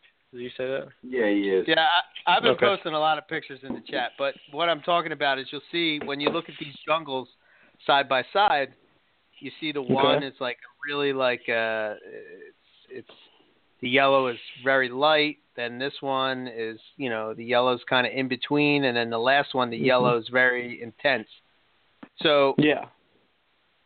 I'm, you know, that got me thinking. Like with other carpets, like just different ways you could just take a selective breeding is. Uh, this, it's limitless, I guess, is what I'm saying. Oh yeah, and that's what's exciting about so that's what gets me jazzed up about selective breeding is that, I mean, the the the uh, the amount of uh, options that you have. I mean, you just pick a direction you want to go and and and stay patient and and stay the course and and the chances are you're going to hit it eventually. You know, chances are that if you if you put your nose to the grindstone, you're going to hit it eventually. And that's what excites me. Uh, To me, it's more rewarding than not to take anything away from morphs, but it's more rewarding than than uh, the instant gratification that you get from from producing morphs. So, yeah. Yeah, Cool. I'm with you. So let's kind of step away from bredli real quick. Okay. And I figured you were going to be doing to- You you you you thought correctly. Um, and I would be the one to do it. So let's go to uh, Brisbane. but you don't have them. But okay. Shut up. Shut up. uh, uh, what do you want Shut to know up. about Brisbane's? I wanna had know to, everything- man. I had I to. want to know everything, everything about Brisbane. Um, what are they like compared to other carpet pythons in a- Uh, attitude, everything like that? being that my sample size is very small, uh, I don't know. Uh, to my compared to my bredli, they're uh, very uh, they twitchy. They could be a little twitchy. uh. And not not necessarily my male. He's he's pretty mellow. He's got a fantastic feeding response, but one, he's pretty he's hook trained. But uh, um, my female, I tell my wife all the time, like I can read snakes pretty well. I'm pretty good at reading snakes. I can't read this snake at all. I can't. I can't. The one that the the calendar picture that that snake, she's just a little strange. She does it. She she does the some of the normal snake. I'm pulling her out right now. She does some of the normal snake stuff, the normal carpet python stuff, but I just she's she's a little different. I can't. She does that thing where you ever have a snake where they're they're curling up your arm and they start Yeah. rubbing their face real hard on your skin like they're about to open up their mouth and just take a big chunk out of you. You know what I'm Yeah. talking about? Yep. Yeah, she does she does that a lot, but she never takes a chunk out of me, but I'm always like, Come on, don't don't bite me. Come on, I'll get the it. snake Don't hook do it. Yeah. don't do it, don't do it, don't do it. But uh uh what I could say is when when they get once you kind of get them out of the cage and get them knowing that you're cool and they need to be fed. That's something that I've uh figured out. They they they need food um as far as they're hungry all the time. Mine are anyway. And they Okay. love their ASFs. Uh their color is interesting. Is They're very they're very they're variable, very variable. My male looks nothing like my female as far as uh color is concerned. Now pattern, yeah, but color, my male is much brighter. Uh but he also doesn't have the iridescence that she has. Um Okay. and they're going through right now. I've kind of they've gotten out of that uh juvenile slash sub adult mode, and they're turning that food into size real quick. Uh, they've jumped up in size. I think they're about two and a half. Yeah, they're about two and a half right now. They're Wow. they're 14. They're 14 models, so uh, they're turning this food into to size in a way that the bredli never did. Uh, and when people say that they're larger, I I believe it for sure. Um, uh, they're they're they can they have the capability of getting larger. I believe it. Uh, uh, Awesome. what else? What do you What do you want to know about them? Give me a specific Well, question. What's what's your goal for the project? And if you say to breed them to jaguars, I'm No, no, no, no, no, no, no, no, no. You away should- from you. You yeah, should know better than to ask me that question. I do. Um, I'm just saying. uh, no, I'm breeding them to each other, and Okay. so what I with the male, he's uh, you've seen pictures of my male, haven't you? Yeah. I'll post a picture of him so or a younger picture. I'll put it on the chat real quick. But uh he's really really bright. Uh Uh-huh. Nick uh sent him to me and he he highly recommended uh that snake. And so so when Nick highly recommends something you typically say, Okay. and uh you typically do that, yeah. and so hold on, I'm gonna pull this up real quick. Sorry. Um, he he when I got them, they were about I think they want I want to say they're about eight months old. I Had to do the whole payment plan deal, but uh, hmm uh, when I got them, they were about eight months old, and they kind of looked like your typical coastal, you know, kind of drab. Nothing, wasn't anything crazy special about them. I was excited because I knew what they were, you know, but there was, as far as visually, there wasn't anything to a point where you're like, dang. There, I just posted the mail up there on the chat, but uh. So what I noticed right at about a year old, he started get his nose. He didn't change anywhere else but his nose, and it kind of freaked me out at first because I Right. was like, "Oh, what is that mucus? What's going on?" And I'm like looking at, I'm thinking he's got a respiratory infection or something. It's like dried up mucus, but no, Right. his scales were turning this like wheat, honey, golden gold, like this gold color, and he just started getting lighter and lighter. And every shed, he's just lighter, and to a point where I'm like, "Oh my God, this is my favorite snake in my collection. This is this mm-hmm. is it right here." So my goal is is to produce more like him and uh uh and enhance it as much as I can. I mean, if you can do that with jungles, if you can bring that color out with jungles, why can't you do it with coastals? I think you could. Why not? I mean, I think you totally could. uh, Yeah. there's there's so that's they're they're they're really cool. I I I dig them quite a bit. Uh, they've they've been a learning experience for me because they their their body language is completely different than a a bredli. So, uh, but as long as you keep them fat and happy, they're they're pretty cool. They're happy with everything. So Yeah, yeah. Um, I got now you did, I got a question. Oh, go ahead, Owen. Sorry. yeah, damn right you're sorry. Anyway, uh, social time. You be quiet. Anyway, the uh, um, you said the female is different looking. I mean, if if you were to get some babies to look like her, would you kind of split the projects and go one way with him, one way with her, and because of the Yes. variability in Yes. these guys? Why why are you because- reading my Why are you reading my mind? You can't read Because my it's what I would you're do. not supposed- Because it's what I would do. Well, you No. like that iridescence because you like the white I lips. You're looking at, you're thinking about that pi- that picture uh, that on the I- calendar and you, the iridescence and that and you know what? Uh, honestly, Mm. I wasn't too stunned with her until I took her outside for that that photo, that little photo op. I uh, Yeah. I took those pictures and I was like, holy shit. They uh, she's I she's did a good one. very she's very dark and very iridescent. I may have a secondary pot project going on here. And so yes, Yeah. uh I uh I definitely uh am gonna go that way with him as well. And uh nothing down the middle. It's gonna be one extreme or the other as far as holdbacks are concerned. So it's all right. So my my question was going to be: Have you thought about what's going to be your approach with breeding these guys? Um, Like- uh, you know, I I think that I'm gonna because of the southern ranging uh, coastal. Uh, I think that I'm gonna introduce around the same time that I introduce Bredli, a little bit later.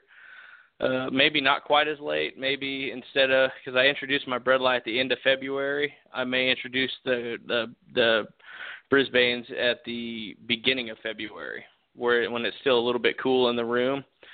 Uh, and it's just a it's just a theory that I that I have, I, and, and it may not work, and I may fail epically. But uh, I have a thing for the whole spring breeders thing. I think that that's where my collection's going to start moving, uh, or not start, continue moving, uh, because I guess uh, southern ranging coastals you could kind I mean they're kind of late winter breeders, right? You could uh, use it theoretically they'd be like a late winter breeder, Right. Yeah. or they What should about be a- anyway. What about as far as uh, size? do you have a size in mind when you're going to breed these guys, or are you looking more at age? Age, hundred percent. Age. Uh, age. I the next season I'm gonna attempt to breed them. Uh, they're, uh, in my opinion, they're probably at breeding size now, but I don't feel that they're at breeding age. I think age is a lot more important. My opinion, age is more important as far as the female is concerned, not the male, but the female. I'd agree.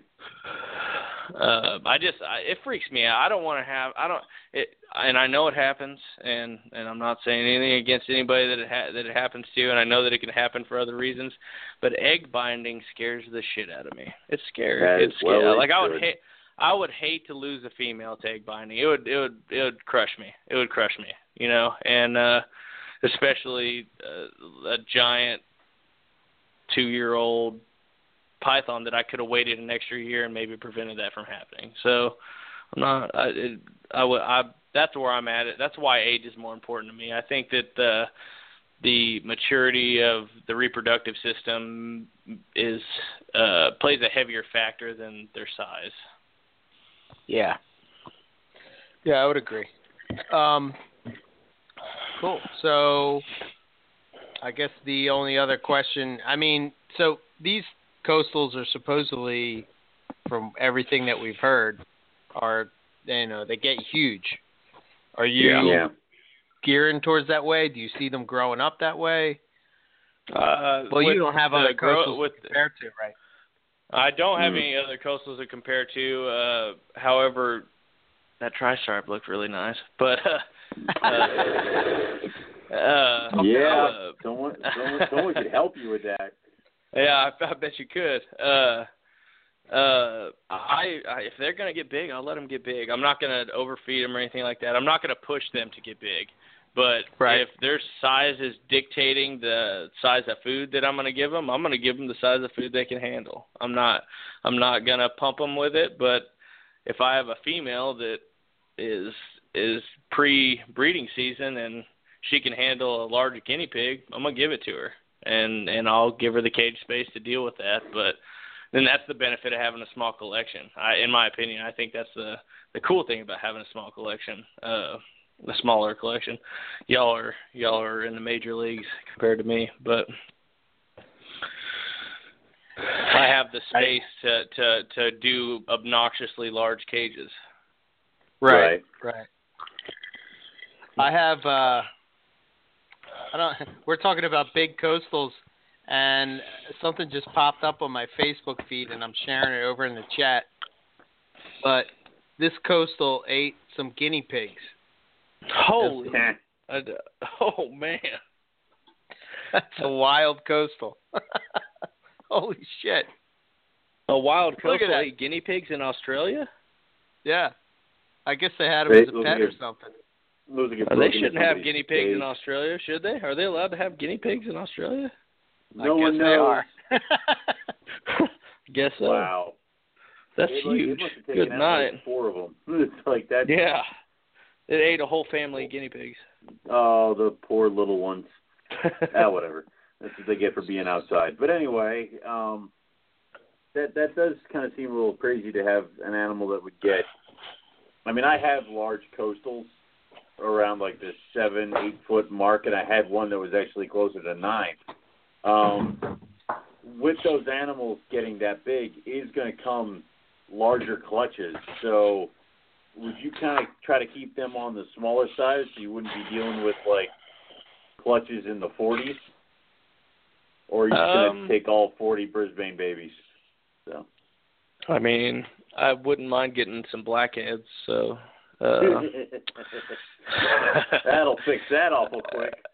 Dum, dum, dum, dum.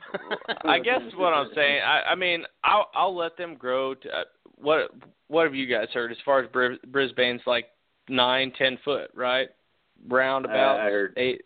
I, I've heard nine, ten foot, which means I'm pretty sure eight is going to be fine. Yeah, I mean, that's- exactly, yeah. exactly. Eight is So- a is a so you're talking a little bit br- bigger than the the female bredli that I currently have, and I'm totally okay Right. with that. Honestly, I'm Right. that's I can deal with an eight foot long snake. That's it, it, that now when you if we're talking eight foot and morbidly obese, then no. Mhm. But I like to keep my my stuff pretty trimmed. I don't I don't over I try not to overfeed, and uh, and that's part of the whole very varied uh, feeding. I I think that feeding a big old fat rat every single feeding, you're just you're just adding to that that that fat intake. Now you take a quail which has less fat or or something smaller or ASF for instance that doesn't have a lot of fat uh and they just get that protein and they're not they're not getting the fatty liver and all all that craziness, you know. So I, I'm not. I guess what I'm trying to say is I don't want to power feed, but if they're going to get 10 foot, that'd be pretty cool to have a 10 foot coastal, right? If it's healthy and lean and good looking. Hell yeah! it now, but you know that's going to be I a would love it. bigger cage. I would love It'd it. be I, a huge I mean, melamine cage. So uh, no, no, Can no, no, no, no. That'll be that'll be an animal plastics cage. I will not be building that cage. Can you can you imagine the head on a ten foot coastal? How impressive I that would be. oh, it dude, was. it's, that's beautiful. Oh yeah, Yeah. you had a girl that was about that. Was she ten foot? Uh, Sophie? Nine Sophie, and a- right? Sophie, and she was nine. When Yeah. she died, I measured her, and she was nine and a half. Damn, that what should that that had to break broken your heart, man. That that that oh, sucks. killer. But That sucks. she was. That's That's what like a bunch of people posted up. I think it was like a thread where we were like, uh, "What's your biggest clutch?" And I like, and I totally missed it until I got tagged in it by several people. So Mhm. it was it's one of those, and and it did break my heart. But you know what? I got her daughter, and I know several people that have offspring from her. So I'm like watching and waiting for them to like breed because I want to see if any of them can get like monstrous in size, get like huge. So Yeah. Hey, I want to give props where props are due. That that uh bredli that I was talking about that was posted up earlier was uh Jeff Beck. Uh, He has a really Yeah. nice looking I Nick thinks it's a LASIK line animal. It's beautiful, beautiful, beautiful. If he breeds it, I'm gonna be the first one over there asking him what's up. You know. I like But, the uh, I like the I like the LASIK ones. My my uh, trio are LASIK line animals. So Yeah, yeah. Uh Evan had my back on that one. He just messaged me, "Hey, it was Jeff." So, There uh, go. Cool. Uh, but yeah, I, I, uh, I, they're, the Brisbane's are cool. I, it was a, a project that I was really excited to get in on as early as I did. I mean, I'm, I know that I'm not the earliest or anything like that, but uh, I, I got, I got my pair in 2014, and uh, I, I felt very uh, privileged, I guess, to to have gotten a pair at at that time, and uh, I it took me a long time to pay them off, and and uh, and I and part of uh, my collection being small is I, I try to be kind of selective as of what I bring in. Not saying people with large collections aren't, but I try to uh, to streamline it so that I don't get overwhelmed because I've got two daughters Right. and I've got a family and I work 40 hours a week and I don't want my animals to suffer because of my life because I'm choosing to have them. So that's kind of that's kind of where I'm at as far as that's concerned. Right. Uh, that's a good way to look at it. I guess that sort of um, brings us into the uh, the next topic is, um, you know, we sort of were talking about this on the roundtable, and I figured maybe uh, you would have some thoughts on it. But do you think that carpets are overproduced in the states, or just in general?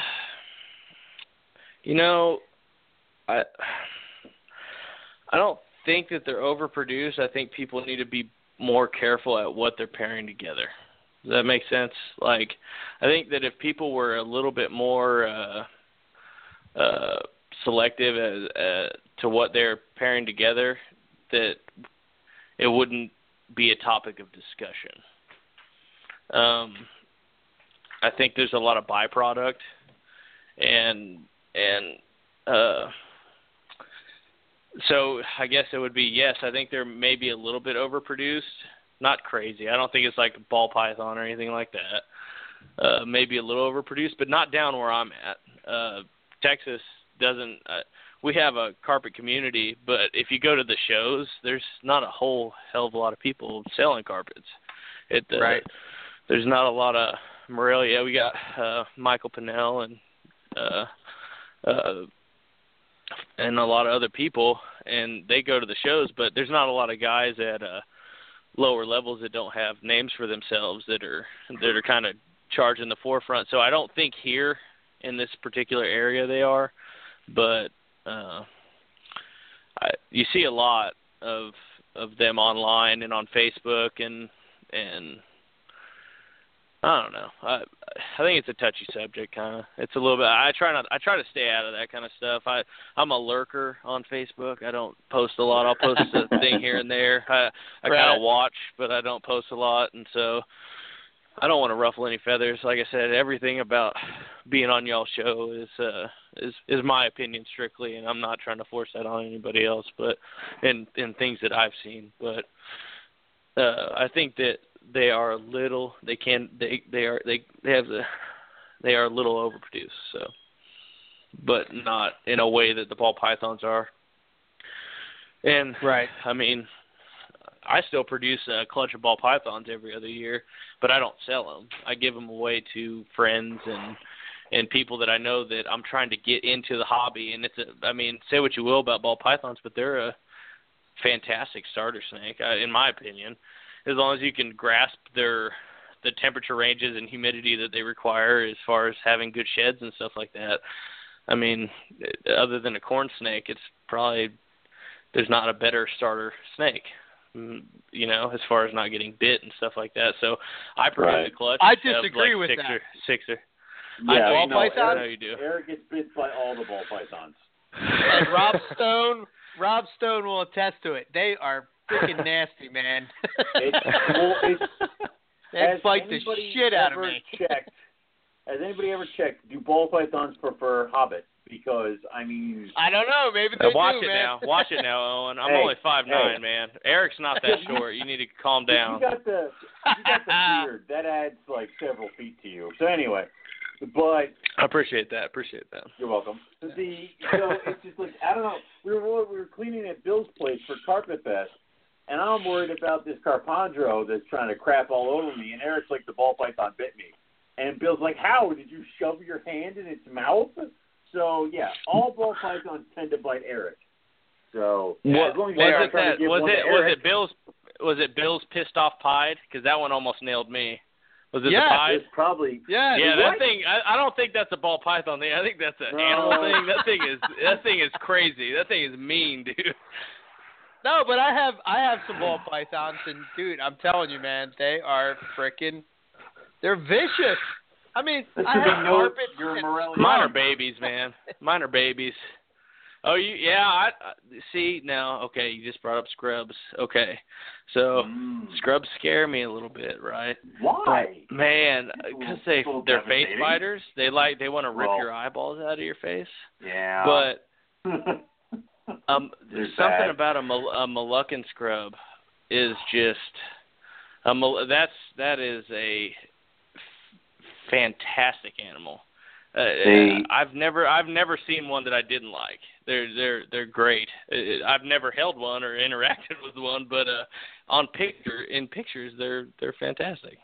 They're phenomenal. They're actually the only scrub python that I will tolerate.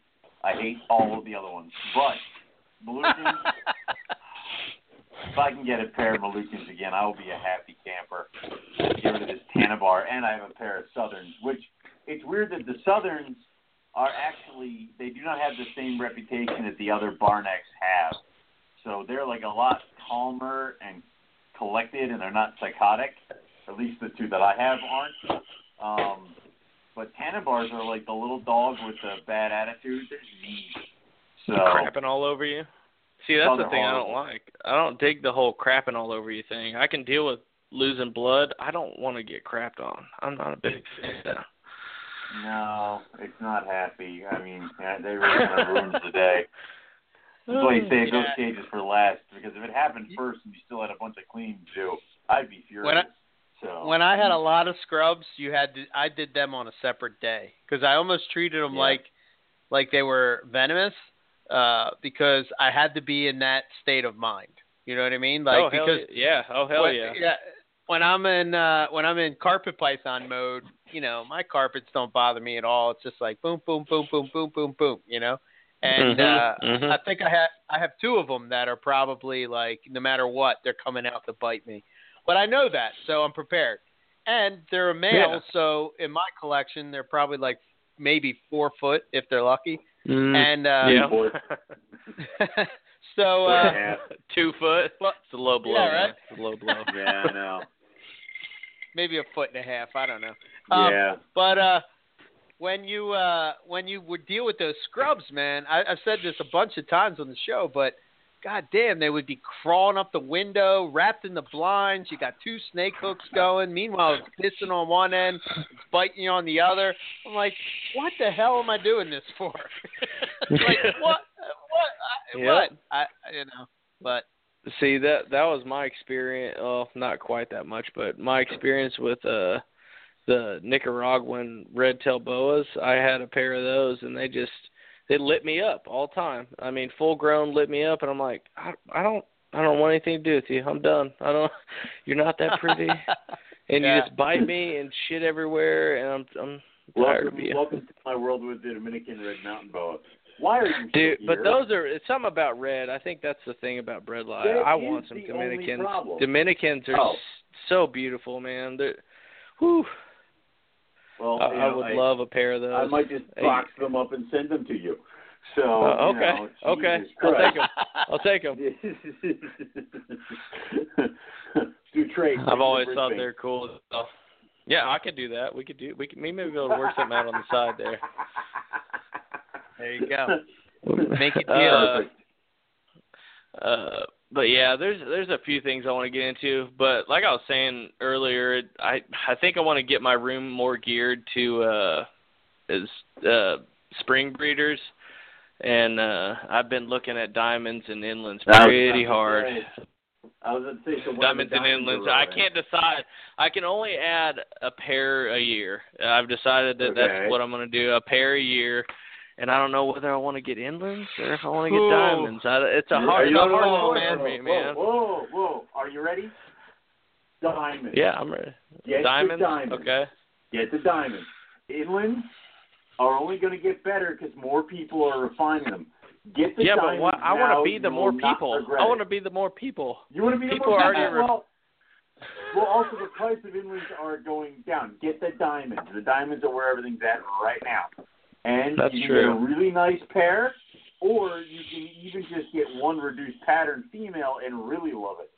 So, See, the reduced patterns don't really do it for me, man. I, I like, uh, and I know that's blasphemous, but it is. I like I like the I like the I mean I like the yellow on black that's nice but those ones that are just white on black the the There. the just white on black like the the one in the calendar this year yes. that Yeah. animal it to me is the epitome of a diamond that is an amazing animal and whew, if I could have something like that I feel like I would be at the pinnacle like I've heard you say Eric that that that diamonds kind of took the place of uh, Boelen's, you know, as far as Yes.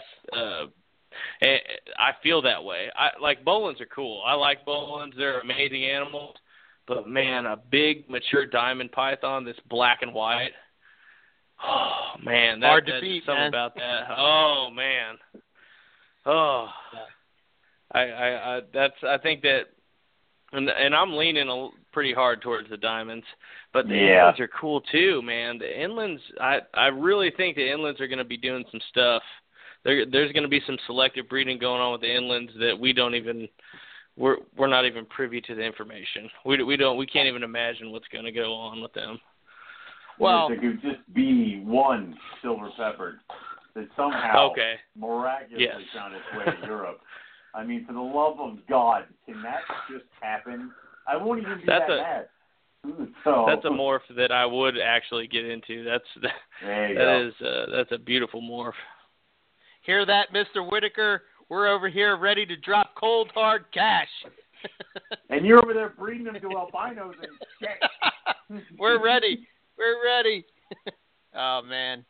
Yeah, that's um so uh let me see if I can give you some advice. So diamonds are probably um Because I have Yeah, everything. they're no, they're the pinnacle. But I'm with you, man. I think that inlands uh, when they're selectively bred, um, they're going to be the pet carpet python. I think it's going to be a blue so, carpet too. python, man. It's going to be blue with red. Blue and red. It's, it's blue and red. It's America. It's America. America. It's America ball. Oh, So, God. we need to call it the Merca carpet They python. already, they already Yeah. do that with tegus. Like, Um, there's an, Oh there's yeah, an No, American that, that was tegu. that was sad, and that's not good. That's not. Yeah. No, that's not good. The difference is, is this will actually be blue and red. Uh, and not the just like brown. Yeah. like brown and pink. Yeah. yeah. Just because you're crossing two colors doesn't mean that both those colors are going to come out. It's like paint. You know, crossing you cross enough colors. If you mix in enough colors, all you're gonna get is like brown or black. It's yeah. Uh, Yeah, if you but see yeah, some I, of the- I, I'm leaning more towards the diamonds for sure. Sorry, Eric. Go ahead.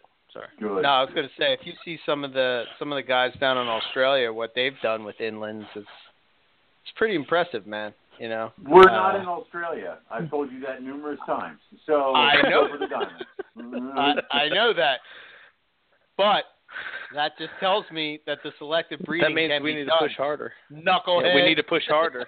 We need to work harder. Hey, we do. But I'm also going to say right now is that I think we know someone in Australia right now currently. We know somebody in Australia right now. Isn't Crystal Emmy in Australia, or did I miss that on Facebook? Oh no, yeah, they're all in Australia on the trip that we Yeah. should have been on. Yeah, they're there. So, so all Oh, see, I was gonna do- bust your guys' balls about that. What the hell? Y'all talked so much smack, and then you didn't That's go. why. I had to buy a house, man. Oh, okay. No, that's understandable. You, that, hey, how? uh, There's Yeah. always 2017. You know. Yeah, That's right. Next year I'm going. I don't give a shit. I'm. I'm fixing my passport right now. So Hey, they fly I'll- direct from Texas. You can fly direct from Texas to Australia now. Yeah, Yeah. for sure. Yep. They've got That's Australian cool. Airlines, I think is what it's called. But yeah, they go straight from Texas. Oh, dude, So that's you could play. plan- weekend. you could- you- come down there, you could plan- Southern Carpet Fest, jump off, and go That's what I was straight gonna say. Australia. go to Australia. Hot damn. Done. You could, you Oh, oh, man. We can have we can recreate the hungover flight from Texas to Pennsylvania, but it can last forever. That sounds like a great idea. then you can get to Australia and drink some Fosters and have a good old there you time. go. Yeah. Uh, All the Australians right now are like cursing at us. I know. Fosters. well, We we love you. We love you. Yeah. Oh, we do absolutely. I want to go Yeah. to their carpet fest. Uh, well, know, if they would actually right. have one, if they would actually have a carpet fest. oh, They oh, do now? It's not Hey, called. Car- hey, yeah, it's not called. Oh, carpet see, fest. no, no, no. It's got to be called Carpet Fest. It's It got to be the We Australian chapter of Carpet Fest. That's Or else all it doesn't count. I'm with you, Owen. I I'm die. with you 100%. Before you die, Before you I want die. the carpet fest to be. Just one carpet fest in Australia. It's all I want. And I Yeah. want an international carpet fest. I don't care what country it's in, God damn it. And I don't care if it's three people sitting around wearing the same T-shirt, calling it a carpet fest. I want an Yeah. international carpet fest. I say I just it's want either a Carpet Fest. it's either in Australia or we hit Yeah. up Paul and go visit his spot. Oh, dude, have you guys ever cool. been to the UK? Have you ever been to the UK? No. No. Oh man, oh it's sick. I love the UK. The UK's you're, it's uh, you got to go before you die. That's all I'm gonna say. Okay. All right. It's cool wouldn't because they speak the there. same they speak the same language as us, but their slang's completely different. But you can understand what they're saying, so you, there's no language There's barrier. confusion. yeah. Right. Right. That's cool. So they don't know what a John is. That's- no, no. No Or one or if you that if you if if you said worder, they'd probably look at you like you're crazy. what do you want? I want some water. oh man, Uh, People Nice. in this country do that. So, yeah. I know. That's what I'm saying. Y'all are crazy Right. because you're not you're not from the south. yeah. We're from America. We're from up north. America. We're Yankees. You're from uh, Yankees. You damn oh Yankees. Oh my God. Yeah. Uh, we were we were pegged as Yankees for at least for the first Hey, five hey, minutes. we love you guys. Come on. Yeah. I don't know. See, I, I want Nothing to but say love. that, but you were one of the guys that came up when I was practically dying at Bill's house, and, and I'm not sure you came up with the with the nicest of intent. I think you were there You're to be, you're being a punk. like shave you're being a punk. head. You're being a punk.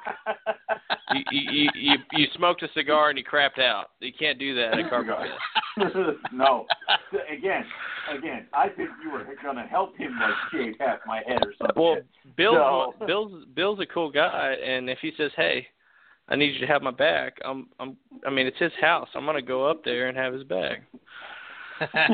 Yeah, he sees him way more than he sees you, Owen. So you know. yeah. Not really. I see I see Bill about the same time as uh, same amount as you guys, maybe once or twice more. Not not not that much. I live like about two hours away from Bill. Hour and a half, two hours.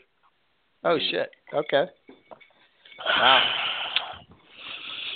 All right, so we're gonna. Add, I guess we'll add this to the closing questions that Owen's got. Um, we're on recorded time now, but uh, Yes, Okay. we are. what? Is, I'll ask this one, and then Owen, you can take over the rest of them. What Go is for the most important piece of equipment in your reptile room? The hands down most important equip, piece of equipment in my reptile room is my split HVAC system that you were talking about last week. I have one in my reptile room. It allows me to climate control my room within about a degree, and uh, without it, I would not have a reptile room. So that is the single most important piece of equipment. Okay. Cool. Very cool. All right.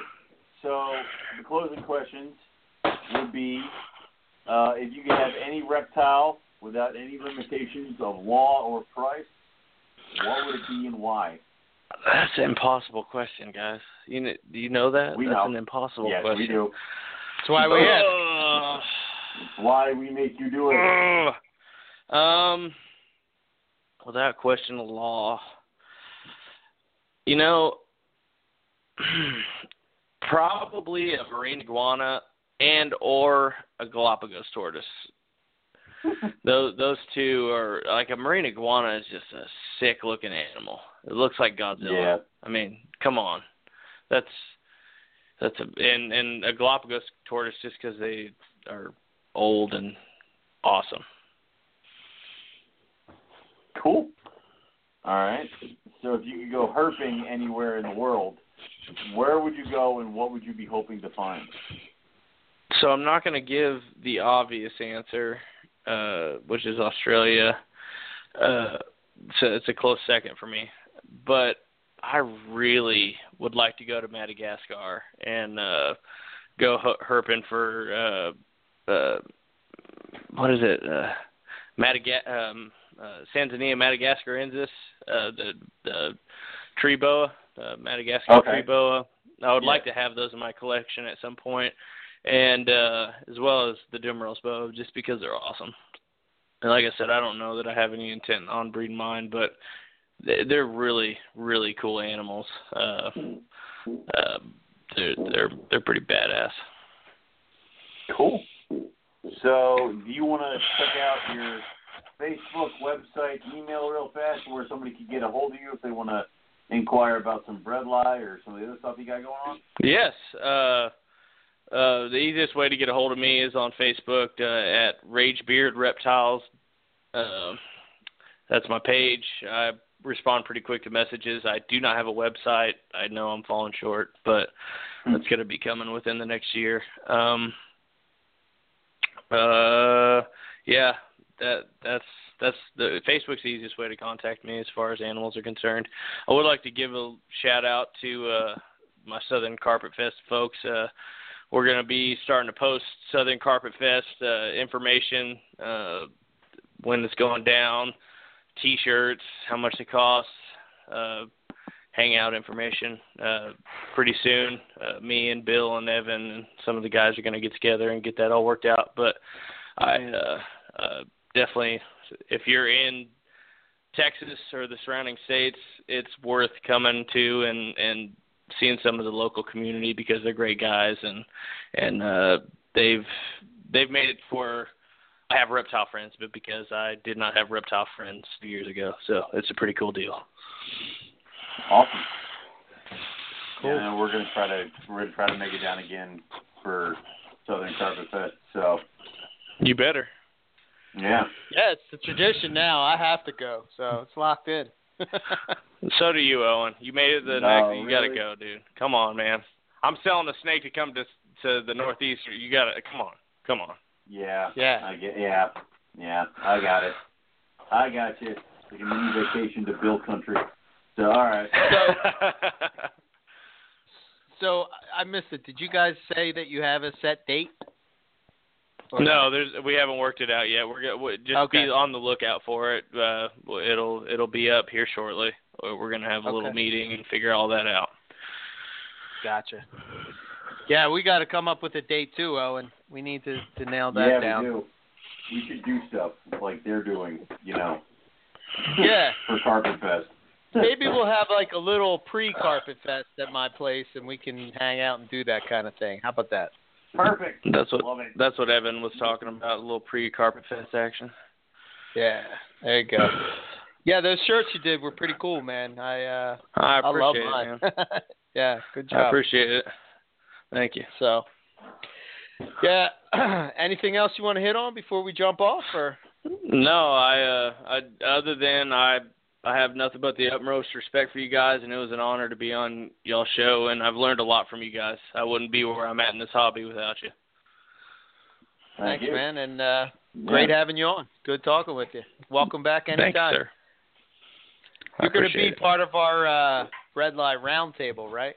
When we get that. I'm ready. I'm ready. Give me a call. alright. I'm I'm I'm down whenever you guys are. Okay, All right. I'll be hitting you up. Awesome. All All right. right, man. Talk to you later. Take care. All right. Bye bye. All right, bredli, man, bredli. I know, I know. Uh, that gets people excited. I dig them. Um, what? Nothing. Just. Are you reading the I chat? 'em. No, I I'm not dig reading the chat. I like I dig them. I'm like, I dig them. Well, no shit. It's like you know we know that. So Uh, yeah. Um, anyway, okay. So next week, pretty excited, man. We got the man, the legend, Mr. Michael Pinnell from Pythons in a Pear Tree. And, like what uh, round two of Michael Pinnell? That round one was like in season one of the show or something like that. Yeah, Yeah. we haven't we haven't talked to Mike in a long time, and That's um, cool. for those of you who don't know that are maybe new to carpets, you might see this uh, every once in a while. You'll see somebody to refer to an M Pen coastal. Yeah, that's who Those we're are the talking about. Yeah. they're amazing. Those are the good ones.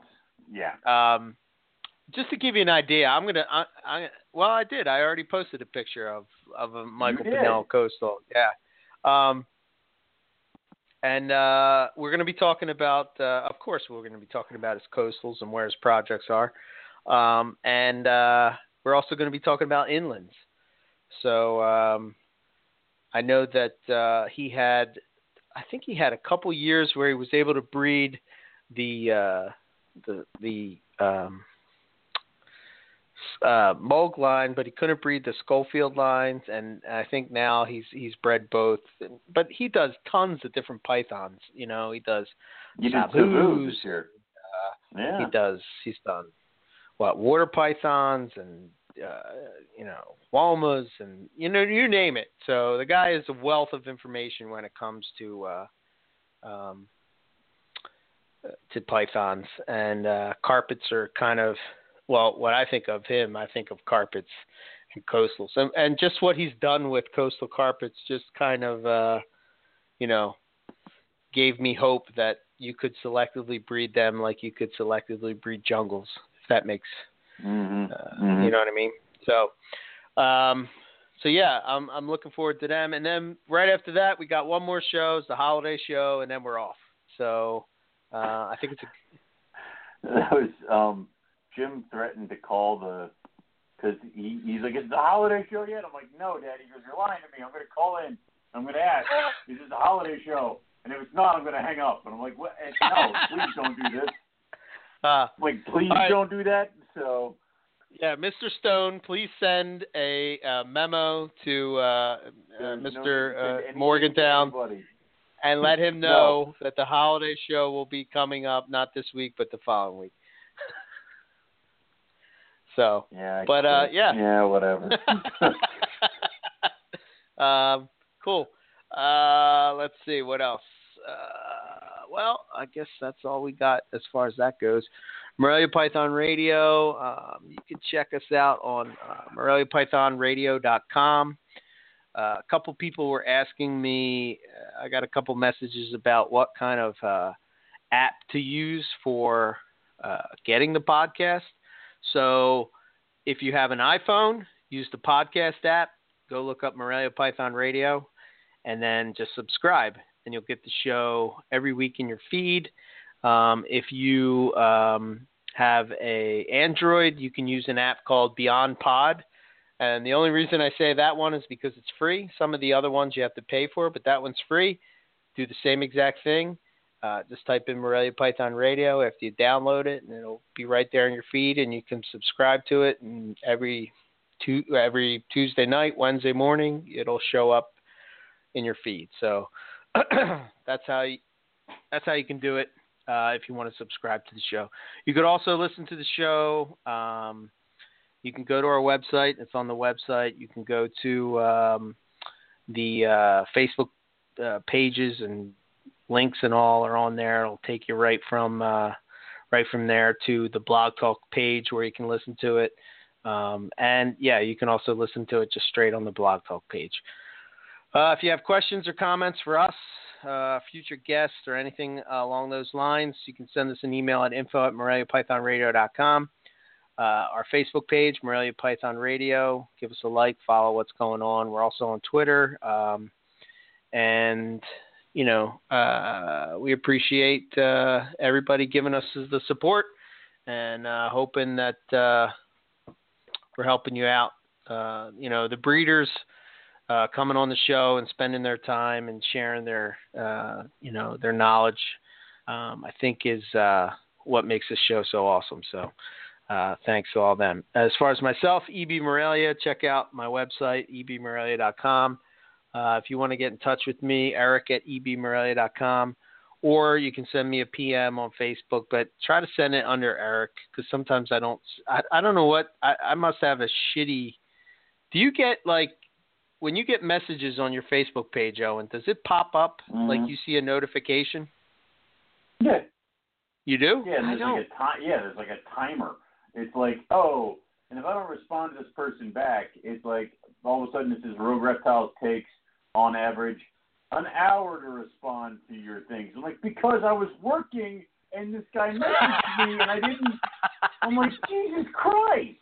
And then the other thing is that if it's like somebody asks me a question and I answer it, and then they answer back with like the thumbs up, and then it's like oh, it takes two hours to respond. I'm like because the conversation was over, but he had the last word. It's- it's- so Oh, is that the proper etiquette? Face Facebook message me etiquette is to not send a thumbs up.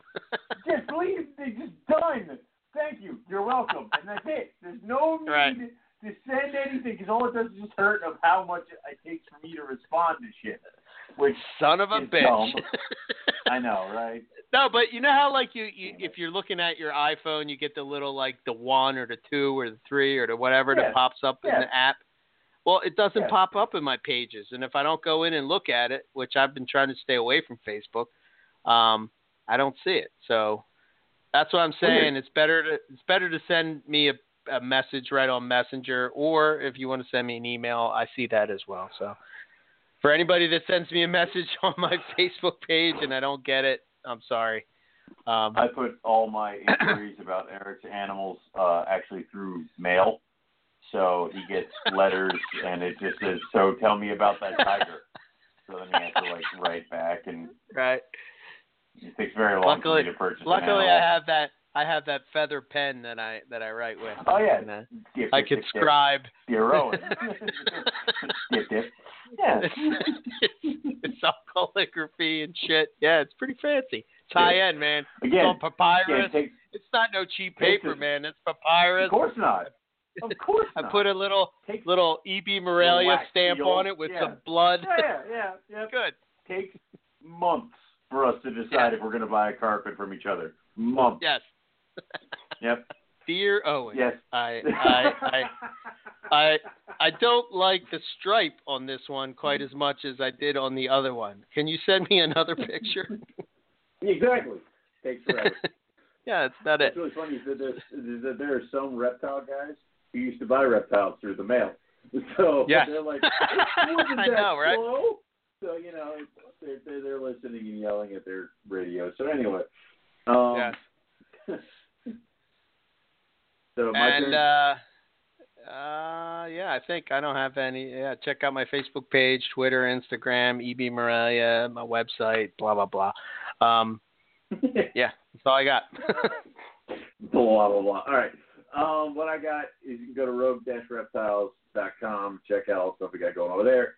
There's the journal uh, for the breeding diary for the season, uh, as well as the prospective pairs, which are being altered because I ended up adding a few new animals and stuff like that.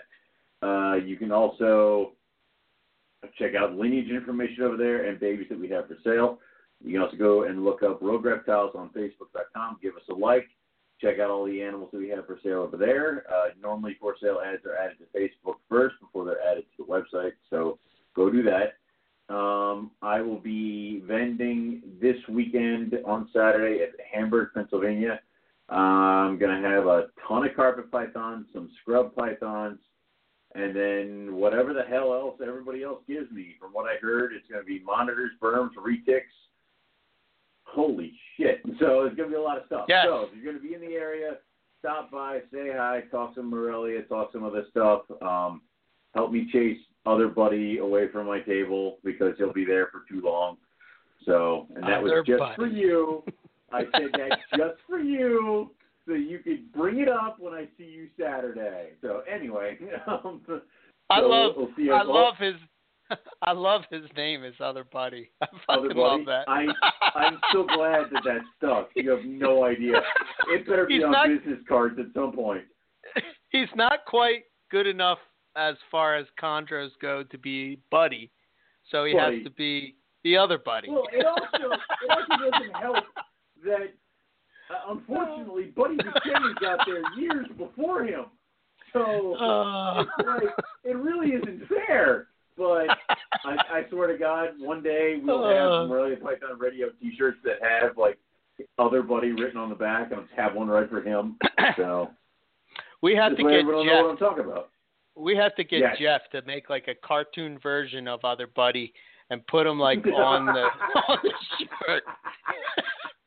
what I love now is that I know he po- I know he he he, uh, he streams us on Wednesday mornings on his way Uh-huh. to work.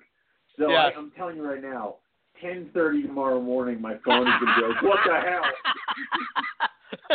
Screw you guys. It's like exactly. it's all love, or buddy. like, or or the text will be like, "I'm not talking to you. I'm talking to Eric now." I'm like, "All right, whatever." So Yeah. anyway, It's all it's all love, buddy. And we even love love. you, the other buddy. both of you. Anyway, so. Yeah. All right, I'm out. I hope to see everybody Saturday. That's all we have for you this week, and we hope to see everybody back here same time for some more Morelia Python Radio next week. Good night.